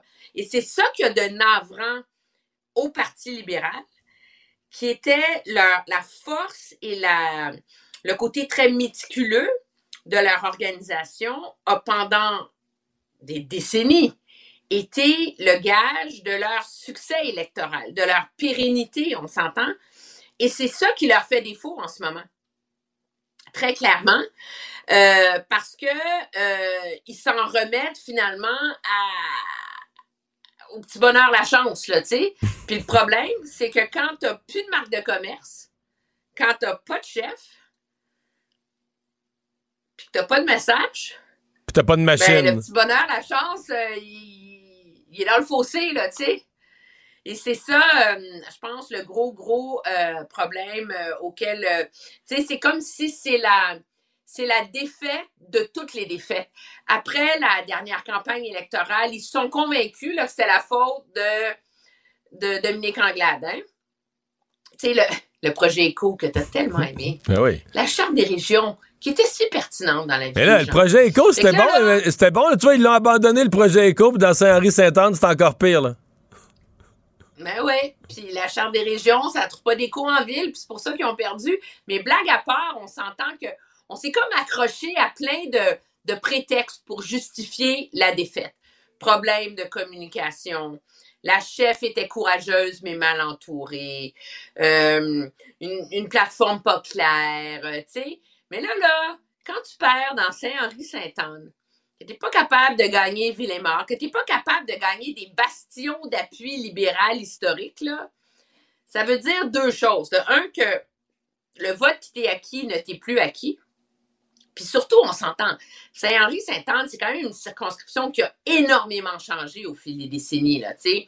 Je veux dire, c'est la circonscription du Québec où il y a le plus de H L M, puis c'est celle où tu as des jeunes professionnels qui s'enlignent pour être millionnaires, qui habitent dans des tours à Griffintown. En fait, je sais pas si t'as regardé, mais j'ai, non, mais j'ai, j'ai regardé les chiffres démographiques. C'est vraiment un comté où il y a vraiment moins de classe moyenne, moins de familles, moins de classe moyenne. T'as absolument raison. T'as une surreprésentation. Donc, ça a changé. T'as une surreprésentation des gens pauvres, puis une surreprésentation des deux cent mille et plus. Mais ça veut dire, ça, que pour un parti libéral, t'as pas été capable de moderniser ton... ton message. C'est, c'est ce que ça dit. Quand tu perds tes châteaux forts qui ont évolué démographiquement, c'est tu es encore en train de vendre la salade d'il y a quinze ans, là. Mais la salade d'il y a quinze ans, elle répond plus à la réalité d'aujourd'hui. Puis, fallait voir, écoute, l'image la plus éloquente de la cruauté de cette défaite pour les libéraux, c'est les images qu'ont pris notre collègue Maxime Denis hier au Q G de André Pratt, l'ancien éditorialiste de la presse qui a été sénateur et qui est aujourd'hui conseiller pour réinventer le P L Q, là, pendant le discours de Marc Tanguay et du candidat Christopher Benninger. Je veux dire, entre ça, puis je veux dire, c'est, c'est de la déconfiture. Il était un enterrement, là. Ah, il était un enterrement, ça brise le cœur de, de le voir, là. Et là, tu dis, c'est lui qui vient de s'enrôler, d'en brasser les idées libérales pour les rendre sexy et complètement déconfit comme ça. Ben, ça en dit long, là, tu sais. Ouais. À suivre. Hey, parle-moi de ce qui se passe à Ottawa. Les libéraux, ben, oh, les conservateurs oh, qui se sont mis dans la tête que, euh, pour ce qui est de l'ingérence chinoise, une des premières personnes à avoir été avertie, c'est le chef de cabinet de M. Trudeau, euh, Mme Telford. C'est pas fou, là, comme idée. Oui, bien, je pense que c'est comme ça aussi. Les services de renseignement, ce que je comprends, c'est qu'ils n'appellent pas le premier ministre personnellement. Ils appellent sa chef de cabinet. C'est comme ça qu'on procède. Et les libéraux ne veulent pas que Mme Telford soit entendue. Mais... là, ça fait, on est dans la dix-septième heure de blocage libéral. Tout ça a commencé jeudi, le deux mars. Il y a une réunion jeudi dernier, il y a une réunion mardi dernier, il y a une réunion jeudi, puis là, il y a une réunion aujourd'hui qui a commencé à onze heures. Donc, Mario, imagine, là, à onze heures ce matin, quand je rentrais sur les ondes avec toi sur L C N, la réunion a commencé. Et les libéraux sont mis à parler. Parce qu'ils veulent pas là, que, ils veulent pas il... qu'un vote se prenne sur la, la convocation de Mme Telford. Donc, ils jouent, ils jouent la joute de l'opposition, là. Ouais, c'est ça. Comme ils sont minoritaires, s'il y a un vote, ils savent qu'ils vont perdre le vote parce que l'opposition s'est liguée ensemble et que Mme Telford va être appelée à témoigner. Donc, à onze heures zéro quatre ce matin, comme on rentrait en onde sur L C N, la réunion du comité a commencé. Là, il est dix-sept heures dix-sept, puis je vais même, parce que je suis rigueur, sont encore en train de parler. J'ai eu le temps de faire, j'ai eu le temps d'aller en onde chez vous, d'écrire ma chronique pour le Journal de Montréal, de rentrer dans mon auto, de m'en venir à Ottawa, d'allumer mon ordinateur, puis sont encore en train de parler. Mais quand tu dis en train de parler, c'est que les libéraux qui parlent. Ça veut dire qu'ils utilisent tout le temps, ils grugent tout le temps pour empêcher qu'un vote puisse être pris. Non, non, alors, mais ce qui est intéressant, c'est qu'ils ont chacun leur thème. Parce que ça prend beaucoup. Dans les règles, il y a une époque, ça s'appelle un filibuster, hein. Puis c'est, c'est, c'est pas courant, là, mais c'est, ça existe, là, dans les règles parlementaires. Il y a une époque, puis on l'a vu au Sénat américain, où il y a des gens, tu sais, genre, ils vont prendre, euh, tu sais, euh, je sais pas, euh, guerre et paix, euh, puis ils vont se mettre à lire guerre et paix, là, euh, juste pour passer. Mais ça, ça temps, passe plus. Il y a la règle. En droit parlementaire, en tout cas à l'Assemblée nationale, il y a la règle de la pertinence. Il faut, tu peux parler les heures que mais tu veux pour règle. Retarder le temps, mais il faut que tu, faut que le président, tu puisses lui prouver que tu parles du sujet. D'une manière ou d'une autre, que exact. Tu parles du sujet. Mais il y a la même à Ottawa. Mais je peux te confirmer que la règle de la pertinence n'inclut pas la règle de la répétition. Parce que finalement, ils ont chacun leur zone d'influence. Donc, Greg Fergus, député d'Elmer, parle de la responsabilité ministérielle. Donc, il a parlé, je te jure, de Cornwall à Ottawa, parce que j'étais dans l'auto puis je l'écoutais, là, de Cornwall, sortie vingt-sept à cent vingt sur l'autoroute, puis même plus que ça, de la responsabilité ministérielle et comment on n'appelle pas les chefs de cabinet, témoigner. Puis là, il y en a un autre, il parle du comité sur la du comité des parlementaires sur la sécurité publique qui sont bien mieux habilités qu'eux. Puis là, il y en a un autre, lui, en ce moment, il nous parle de la désinformation. Je pense qu'il a lu toutes les études qui sont faites sur le sujet, puis il nous les résume. Ils ont tous, tu sais, Mario, développé l'art de parler lentement. Là, écoute, moi, moi j'ai déjà fait quelques filibusters. C'est la règle numéro un, parler lentement. Moi, j'ai une tendance à parler un petit peu vite. Faut que tu te corriges de ça, parce que si t'es pour faire, si t'es pour faire des demi-heures puis des heures à remplir du temps, t'as pas intérêt à parler vite. Mais ça soulève une question, par ailleurs. Tu sais, c'est, c'est rigolo, là. On parle de ça, puis on s'en moque un peu, mais Madame qui... Telford, qui est la chef de... Par le principe, moi, je suis de ceux qui seraient favorables à l'idée qu'on n'appelle pas les chefs de cabinet. On est dans une démocratie, on est dans un, un régime parlementaire, c'est les ministres qui sont responsables, tu sais, et c'est à eux de venir témoigner. Sauf que la réalité, c'est que les libéraux ont déjà permis que Mme Telford témoigne. Elle l'a fait deux fois déjà dans le passé. Elle a témoigné à l'été deux mille vingt, dans le scandale de We Charity, tu te rappelleras, le trois milliards de dollars donné à la firme de motivation ouais. personnelle des jeunes qui avait donné tellement de contrats à la famille de Justin Trudeau. Elle l'a fait là. Et elle a témoigné au comité de la Défense nationale dans l'histoire euh, des allégations de, euh, de comportements sexuels inappropriés contre le chef de la Défense nationale. À partir du moment où elle a témoigné deux fois, un sur un scandale, tu sais, pas mineur parce que c'est deux milliards, là, mais tu sais, c'est un conflit d'intérêts de la famille du premier ministre, puis c'était pendant la pandémie, puis ça allait vite, là, tu sais, c'est pas le Watergate, on s'entend, là. Elle a témoigné là. Elle a témoigné sur un truc d'inconduite sexuelle. Comment tu peux plaider qu'elle ne devrait pas témoigner quand on parle d'ingérence électorale et de ce que savait le premier non, ministre mais international, selon les efforts ah, de la ouais. Chine envers ses propres candidats.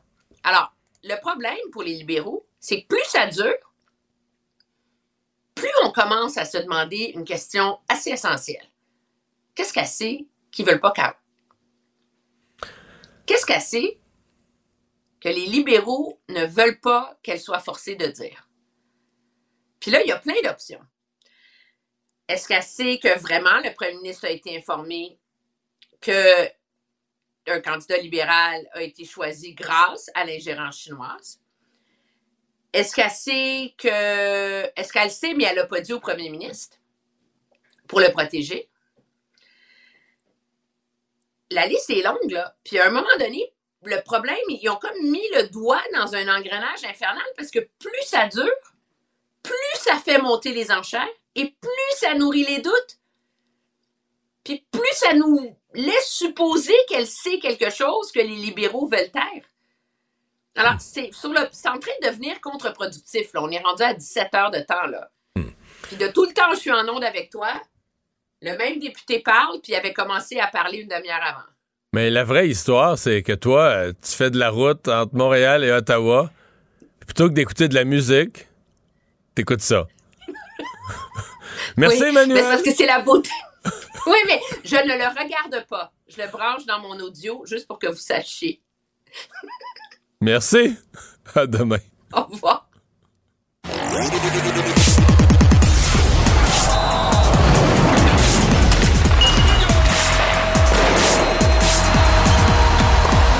Jean-François Barry, un chroniqueur pas comme les autres. Salut Jean-François. Salut Mario, t'as bien investi ton argent hier? J'ai eu un beau match au Centre Bell. Quoi? Après dix minutes, c'était fini, cette game-là. C'était quatre à zéro après dix minutes. Aïe, aïe, aïe, ça tourbillonnait, c'est fou, hein? Ouais, mais disons, hier, euh, tu sais, euh, mon pessimisme qui s'est installé en cours de saison sur le fait que le Canadien est vraiment loin, loin, loin, là, plusieurs saisons de construire une équipe. Hey, tu regardes ça, tu disais, tabarouette, on est loin, là, rien. C'est une demi-équipe de la Ligue américaine, là, tu comprends, c'est épouvantable. Faut dire que, bon, euh, le Canadien peut pas se permettre que son gardien soit ordinaire en première période, là, tu sais, ce qui a été le cas. Tu sais, à un moment donné... À un moment donné, c'était quatre buts en huit. C'était trois buts en six lancés, quatre buts en huit lancés. C'était un but à toutes les deux lancés jusqu'à huit. Là. quatre en huit. Après ça, il n'arrêtait une ou deux, mais Allen n'arrêtait... Je dis pas que c'était des buts faciles. Ouais, la défensive... C'est ça. T'as-tu vu les chances qu'on non, a non, données? La défensive était sens. Tout perdue, mais tout rentrait pas en même sens. Temps. Mais à, à cinq minutes de la fin de la deuxième, donc t'avais vingt, t'avais quoi, trente-cinq minutes de jouer sur soixante. Mm-hmm. Mm-hmm. Canadien avait six lancés. Ouais. Non, Canadien avait cinq lancés. Puis euh, Colorado avait six buts. Fait que Colorado avait plus de plus buts. Plus de buts qu'on avait de lancer. Oui. En fait, je pense que tu as vu la plus grosse varlope du Canadien cette année. Je pense que oui. Il y en a eu une coupe d'autres, là. Mais c'est la plus ben, grosse. Mais à domicile, on a eu en Floride, dans, dans des fêtes. Mais à ouais. domicile, là, des matchs comme ça, ouais. Ouais, pour vrai, on pouvait fermer le téléviseur. Euh, puis je sais pas ce que l'Avalanche avait mangé. Là. Je peux bien croire que nous autres, on jouait mal. Mais eux autres, ils en ont joué une sévère hier, là. Ça, mais sais-tu quoi? C'était fou. Le, le, je pense qu'il y avait besoin, et... je pense qu'ils ont besoin des deux points au classement. Et je pense que ça nous rappelle que contre les Rangers, puis toutes les fois qu'on dit mmh. le contre les, euh, les Hurricanes, Hurricanes, on se dit que le Canadien tient bien son bout contre des grosses équipes. La vérité, là, c'est que l'entraîneur adverse est incapable de motiver ses joueurs à aller jouer contre une équipe de la Ligue américaine, qu'il y a trois joueurs qui méritent de jouer dans la Ligue nationale. Puis que quelque part, les Canadiens tiennent son bout parce qu'ils sont travaillants, puis ils ont du cœur, puis tout ça, pis... mais que tu sais, l'autre équipe, ils... ils finissent par jouer cinq minutes puis gagner quand même, mais ah ouais. ils sont, sont, pas, sont pas là, là. Ils n'ont pas, pas la tête au match. Là. J'ai dit la même chose à Philippe Vincent ce matin. T'sais, surtout rendu là, on approche de la soixante-dixième game de l'année, là, les gars sont fatigués, puis là, ils font hey, regarde, euh, à soir, on va y aller à soixante-quinze pour cent de ce qu'on est capable, puis on va gagner pareil. Puis là, à un moment donné, ils sont obligés d'en donner un petit peu plus parce que le Canadien, oui, travaille fort. Fait que ça, c'est un des points. L'autre point, c'est que quand tu mets des plasters, quand tu mets du... Là, on, là, on met beaucoup de fil électrique, là. Du, du tape à, à fil électrique. Là. Moi, je, moi je, je répare bien des affaires dans la maison avec ça. Là. Tu sais, un peu de tape, ça va tenir, ça va tenir. Mais là, à un moment donné, là, ça ne tient plus. Là. Puis là, on en a mis trop de tape. Là. Ça, tu sais, je, je, je les aime beaucoup, là, Belzile, puis, puis Ilonen. Puis, mais c'est pas des gars de Ligue nationale de hockey. Là. C'est pas Kirby Dack. Là. Fait que, tu sais, à un moment donné... Mais il n'y a rien qui tenait. Mettons, Goulet, Goulet que j'adore, euh, était plus capable en défensive. Ça, Goulet, ça a été sa pire de l'année. C'était sa pire de l'année. Euh, je veux dire, euh, Edmondson, on n'en parle pas, euh, c'était un désastre, c'était terrible, là. Vra- vraiment, là, c'était, c'était terrible, mais c'est ça, tu dis, écoute, c'est... Le, le, le nombre de morceaux de casse-tête, peut-être tu regardes à la fin, là, parce qu'en même temps tu dis, eh ben, on devrait être en train de préparer l'année prochaine, mais tu dis, tout ce qui est sur la glace sera plus là, à quel, il y a une poignée d'exceptions près, tout ce qui est sur la glace, on prépare rien pantoute là, tout non, ce non, qu'on non. devrait préparer c'est la liste des blessés, ce qu'on a sur la glace, tous des joueurs qu'on verra jamais, sincèrement je considère que c'est, c'est plate pour Ken Hughes puis Martin Saint-Louis, mais c'est un vrai désastre le Canadien, un vrai vrai vrai ben, désastre en fait. Oui, mais Martin Saint-Louis fait tout un travail de réussir ouais, à garder ouais, ça à ouais. flot. Hey Mario, ça répète comme ça depuis quinze matchs, là. Imagine si on mangeait des reins de même soir après soir. Ils réussissent quand même à garder ça pour que le, ouais, la, fin, la fin de l'année arrive, là, puis on n'aura pas trop chialé. Là. On va se le dire. Mais c'est sûr que l'an prochain, Bon, les blessures, on n'a pas de contrôle là-dessus, mais l'an, l'an prochain, on ne peut pas montrer ce genre de visage-là. Là. Ça prend plus de profondeur, ça prend plus de joueurs. Excuse-moi, mais tu sais, dans le fond, on disait l'année passée, on était chanceux, on a fini dernier, là, puis le tirage au sort, on a eu le premier choix au repêchage, mais tu sais, l'année finie, Slavkovski, là, il finit sa liste des blessés, on n'a rien vu. On n'est pas loin de déjà de dire, bon, ben, tu sais, c'est un premier choix au repêchage. Je ne le mets pas encore dans la colonne des pertes, mais moi, j'ai accepté que ce ne sera jamais une grande vedette de la Ligue nationale. Fait que tu dis, OK, on a fini dernier pour rien, là, tu sais, pour ne pas reconstruire grand-chose. Je dis, bon, j'ai plus beaucoup d'optimisme, là. C'est... Ouais, mais non, mais Slavkovski, on va lui donner le temps, là. Ouais. Mais, euh... pour jouer sur un troisième trio? Non, non, je pense pas. Je pense que c'est un top six. On verra jusqu'à quel point il peut. Je veux dire, des grands de même, là, si tu prenais euh, Tage Thompson à Buffalo, là, tu l'aurais pris à l'âge de Slavkovski, puis il avait l'air de Bambi, il s'en allait tout croche, puis là, il est des meilleurs marqueurs de la Ligue nationale de hockey rendu à vingt-trois ans. Fait qu'à vingt-trois, on s'en reparle. Mais avant ça, on va, bon. on va lui donner une chance. Et là, le Canadien avait reposé. Évidemment, t'as deux, deux gardiens, t'as deux matchs en deux soirs. Mais là, finalement, à huit buts, ça te prend tes deux gardiens le même soir. Fait que là, ce, ce soir, on renvoie, on, on renvoie Montembeault, même s'il a joué la moitié du match d'hier. Oui, mais moi, j'haïs pas ça. Je me dis, le gars, il a, il a vu un peu d'action quand même. Tu sais, je peux pas croire là, qu'à son âge, une partie et demie, il va être brûlé. Là. Ouais, puis les Colorado, ils ont, tourno... ils ont beaucoup bougé, mais trente-trois lancés seulement. Fait que lui, il en a eu euh, peut-être vingt, là. Fait que je pense pas que ça va l'affecter. Mais j'ai plus peur parce que les Pingouins sont d'une lutte à finir eux autres aussi pour les séries. Ils vont pas nous prendre à la légère. Ils vont bien depuis dix matchs, depuis les transactions. Surtout que là, il y a des chances qu'ils affrontent les Hurricanes de la Caroline. On a appris aujourd'hui que Svechnikov est terminé pour, pour l'année. Il va passer sous le bistouri. Fait qu'eux autres euh, doivent commencer à y croire de rentrer en série puis peut-être affronter les Hurricanes, puis peut-être causer une, une surprise, là. C'est un des joueurs vedettes de l'autre côté. Fait qu'ils vont nous attendre avec une brique puis un fanal. Nous, deux matchs en deux soirs, avec du voyagement entre les deux. Euh, j'ai bien peur que ça ressemble Ça ressemble à hier soir, ouais. Ouais. Ouais, ça se pourrait, là. Ça se pourrait que ça soit terminé assez vite, même si les Pingouins sont quand même moins forts, évidemment. Bon. Euh, ben, euh, il semble que notre, notre ami Ken Hughes, lui, est plus satisfait que moi de ce que là où ça va le Canadien. Oui, ben en même temps, il peut pas dire le contraire, mais il a été rencontré aujourd'hui à la sortie de la réunion là, des D G, puis il a dit qu'il était satisfait de ce qu'il voyait de, parmi les joueurs et parmi le, le coaching staff, parce qu'on ne lâche jamais. C'est ça qui retient, dans le fond, là, le Canadien qui se bat toujours. Il a même dit hier, j'ai regardé, c'était quatre à zéro, puis on est revenu quand même, puis on a réussi à faire quelque chose, donc on ne lâche jamais du côté du Canadien. Merci beaucoup, Jean-François. À demain. Salut, Mario. Il lance sa ligne au bon endroit pour obtenir l'information juste. Mario Dumont. Pour savoir et comprendre. Q U B Radio.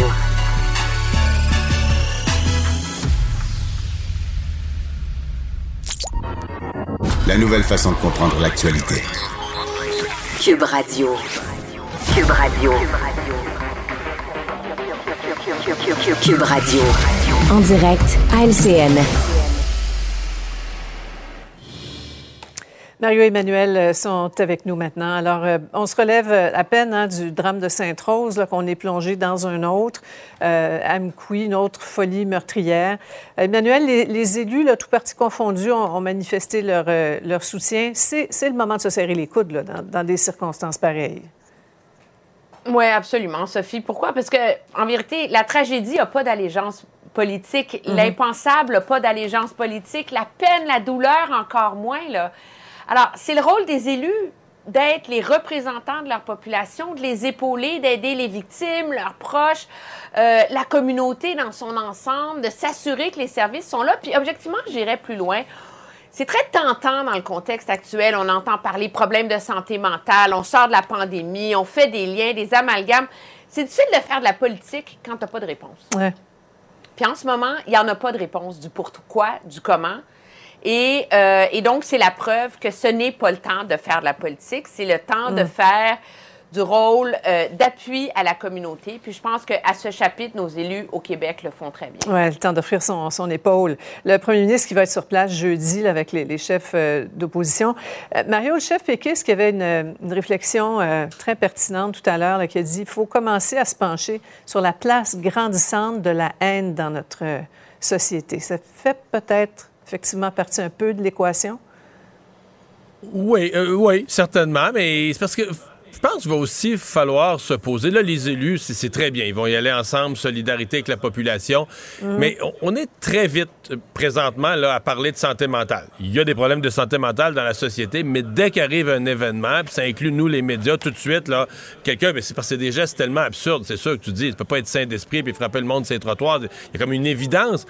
Mais il faudra qu'on se pose, à mon avis, des questions sous-jacentes. OK, il y a problème de santé mentale, mais... ces gens là, qui commettent des actes graves avec des problèmes de santé mentale, c'est quoi leur historique? Ils ont-tu consommé des substances? Ils ont-tu consommé des drogues? Ils ont-tu... Est-ce qu'il y a un historique? Est-ce que c'est strictement de la santé au sens de la, de la santé pure? Mm-hmm. Ou est-ce qu'il y a un historique? Mais s'il y a des histoires, si on se rend compte qu'à chaque fois, bien, c'est du monde qui ont pris certains types de drogues, ou qui ont... bien là, il y aura, il y aura des actions de société à poser, à ceux qui vendent ouais. ces drogues, ou à ceux qui les consomment, ou, à ceux... ou aux services qui ne sont pas disponibles pour les enfants sortir. Mais à mon avis, euh, c'est, c'est comme un peu trop facile de dire ah, santé mentale, santé mentale, oui, mais qu'est-ce mm-hmm. qui se passe? Il y, y a trop de cas ouais, qui sont d'accord. trop douloureux. Ouais. Qu'est-ce qui se passe derrière ouais. ça? Qu'est-ce qui est sous-jacent dans notre société aujourd'hui? Ouais. Là? C'est pour ça que ça nous prend des réponses et on a hâte d'avoir une petite idée des motivations dans le dossier de Sainte-Rose. Hein. On, on, on est toujours en nage en ouais. plein ben mystère oui, de ça, ce côté-là. Mais c'est la même chose, je pense, pour les deux. Euh, tant qu'on ne comprend pas et qu'on ne sait pas pourquoi ces gens, parce que je pense qu'on ne le comprendra ouais. jamais, mais tant qu'on ouais. ne sait pas pourquoi ces gens ont posé ces, ge- ces gestes-là et quelles sont les, les circonstances autour de ça, mm-hmm. bien, on ne peut pas se lancer dans des grands débats. Je veux dire, il faut les faits pour réfléchir c'est à ça, quelque chose. Ça. On, est, on, est, on nage dans les, dans les hypothèses à, à, à ce stade-ci. Parlons des ratés de, de la S A C. Euh, on répète souvent hein, qu'au Québec, personne n'est jamais responsable de rien. Euh, là, François Legault passe en, en deuxième vitesse. Si on veut, on va l'écouter. Je l'ai dit tout de suite quand c'est arrivé, c'est inacceptable ce qui est arrivé à la S A C. Il faudra, en temps et lieu, faire une évaluation du travail du conseil d'administration de la S A C et du président de la S A C et de prendre les actions qui sont nécessaires. Emmanuel, est-ce qu'on peut s'étonner que ce, ce geste-là du premier ministre vienne si tard? Euh... Je pense qu'il a laissé, on était en pause parlementaire, donc peut-être que l'occasion ne s'est pas posée. Moi, je pense que M. Euh, Legault saisit la balle au bon. Euh, ça a toujours été dans l'A D N de la C A Q de vouloir forcer une certaine euh, prise de responsabilité, d'imputabilité euh, au sein mm-hmm. de la haute fonction publique. Euh, on l'a vu pendant la pandémie avec euh, les dirigeants du réseau de la santé dans les C I S, les C I U S, on en a remplacé, on en a mis des, des gestionnaires maintenant. Puis là, c'est comme si la C A Q, avec ce fiasco et cette idée hallucinante d'avoir fermé les services pendant ouais. trois semaines puis se réveiller comme « Ouhou, il y a du monde à la porte quand on ouvre », bien, elle a resservi sur un plateau d'argent. Et donc, ce qui est intéressant là-dedans, c'est que oui, ça envoie un signal inquiétant probablement pour les dirigeants de la S A C, mais moi, j'entends le signal surtout pour tous les autres dirigeants de mm-hmm. toutes les autres sociétés euh, de la Couronne dorénavant. Ceci étant dit, ça n'absout pas, M. Legault, de se poser des questions sur la vigilance de ses propres ministres face à ces dossiers-là. Euh, oui, c'est la responsabilité de la S A C, mais eux, ils n'ont ils ont pas posé de questions. Ouais. Ouais. Euh, Mario, parlant de ministre, le ministre Kerr, lui, n'a pas, euh, n'a pas été très inquiété, quoique avec son changement de ton, on disait, on peut se demander s'il ne s'est pas fait parler un peu, mais en haut lieu, là, à, la, à la S A C, est-ce qu'on peut commencer à mal dormir? Ben non, moi je pense que le ministre Kerr, son, je, je vois un lien entre son changement de ton et le fait que quelqu'un ouais. l'a averti euh, dans notre gouvernement, il faut qu'on prenne responsabilité et le genre de conférence de presse, le genre d'entrevue que tu as donné la semaine passée, et c'est pas, c'est pas ce qu'on voulait entendre. Euh, ben, tu sais, les, les administrateurs des sociétés d'État, ils ont des responsabilités. Quand François Legault leur demande des comptes, il a le droit de le faire. Là, ce monde-là gagne plus que lui. Là. Le président de la S A C, mmh. puis les vice-présidents de la S A C, ils gagnent plus que le premier ministre. Là. Et, euh, et ils sont pas élus, ils sont choisis. Donc, euh, moi, je considère qu'il a toute la légitimité, lui, en tant qu'élu du peuple, euh, pour leur demander des comptes, pour leur demander des, euh, des résultats. Peut-être qu'il n'a pas voulu le faire. Je, je, peut-être qu'il n'a pas voulu le faire au cœur de la crise. Parce qu'au cœur de la crise, tu dis la priorité, tu sais, la, priori, la priorité numéro un, pendant le feu, c'est de laisser travailler les pompiers, même si c'est pas parfait, ouais. c'est ce que tu vois. Euh, là, on, mm. le, le pire, la plus grosse vague, je pense, de problème est passée. Et c'est peut-être le moment où François Legault, quand même, politiquement, un peu pour protéger ses ministres aussi, mmh. euh, exprime cette notion d'imputabilité. Oui. Merci beaucoup, Madame Maillot. Au revoir. Au revoir. Ah, voilà, c'est ce qui euh, complète notre émission euh, d'aujourd'hui. Euh, j'espère que vous avez apprécié. On va être là pour vous demain pour une autre quinze heures trente. Bonne soirée. Q U B Radio.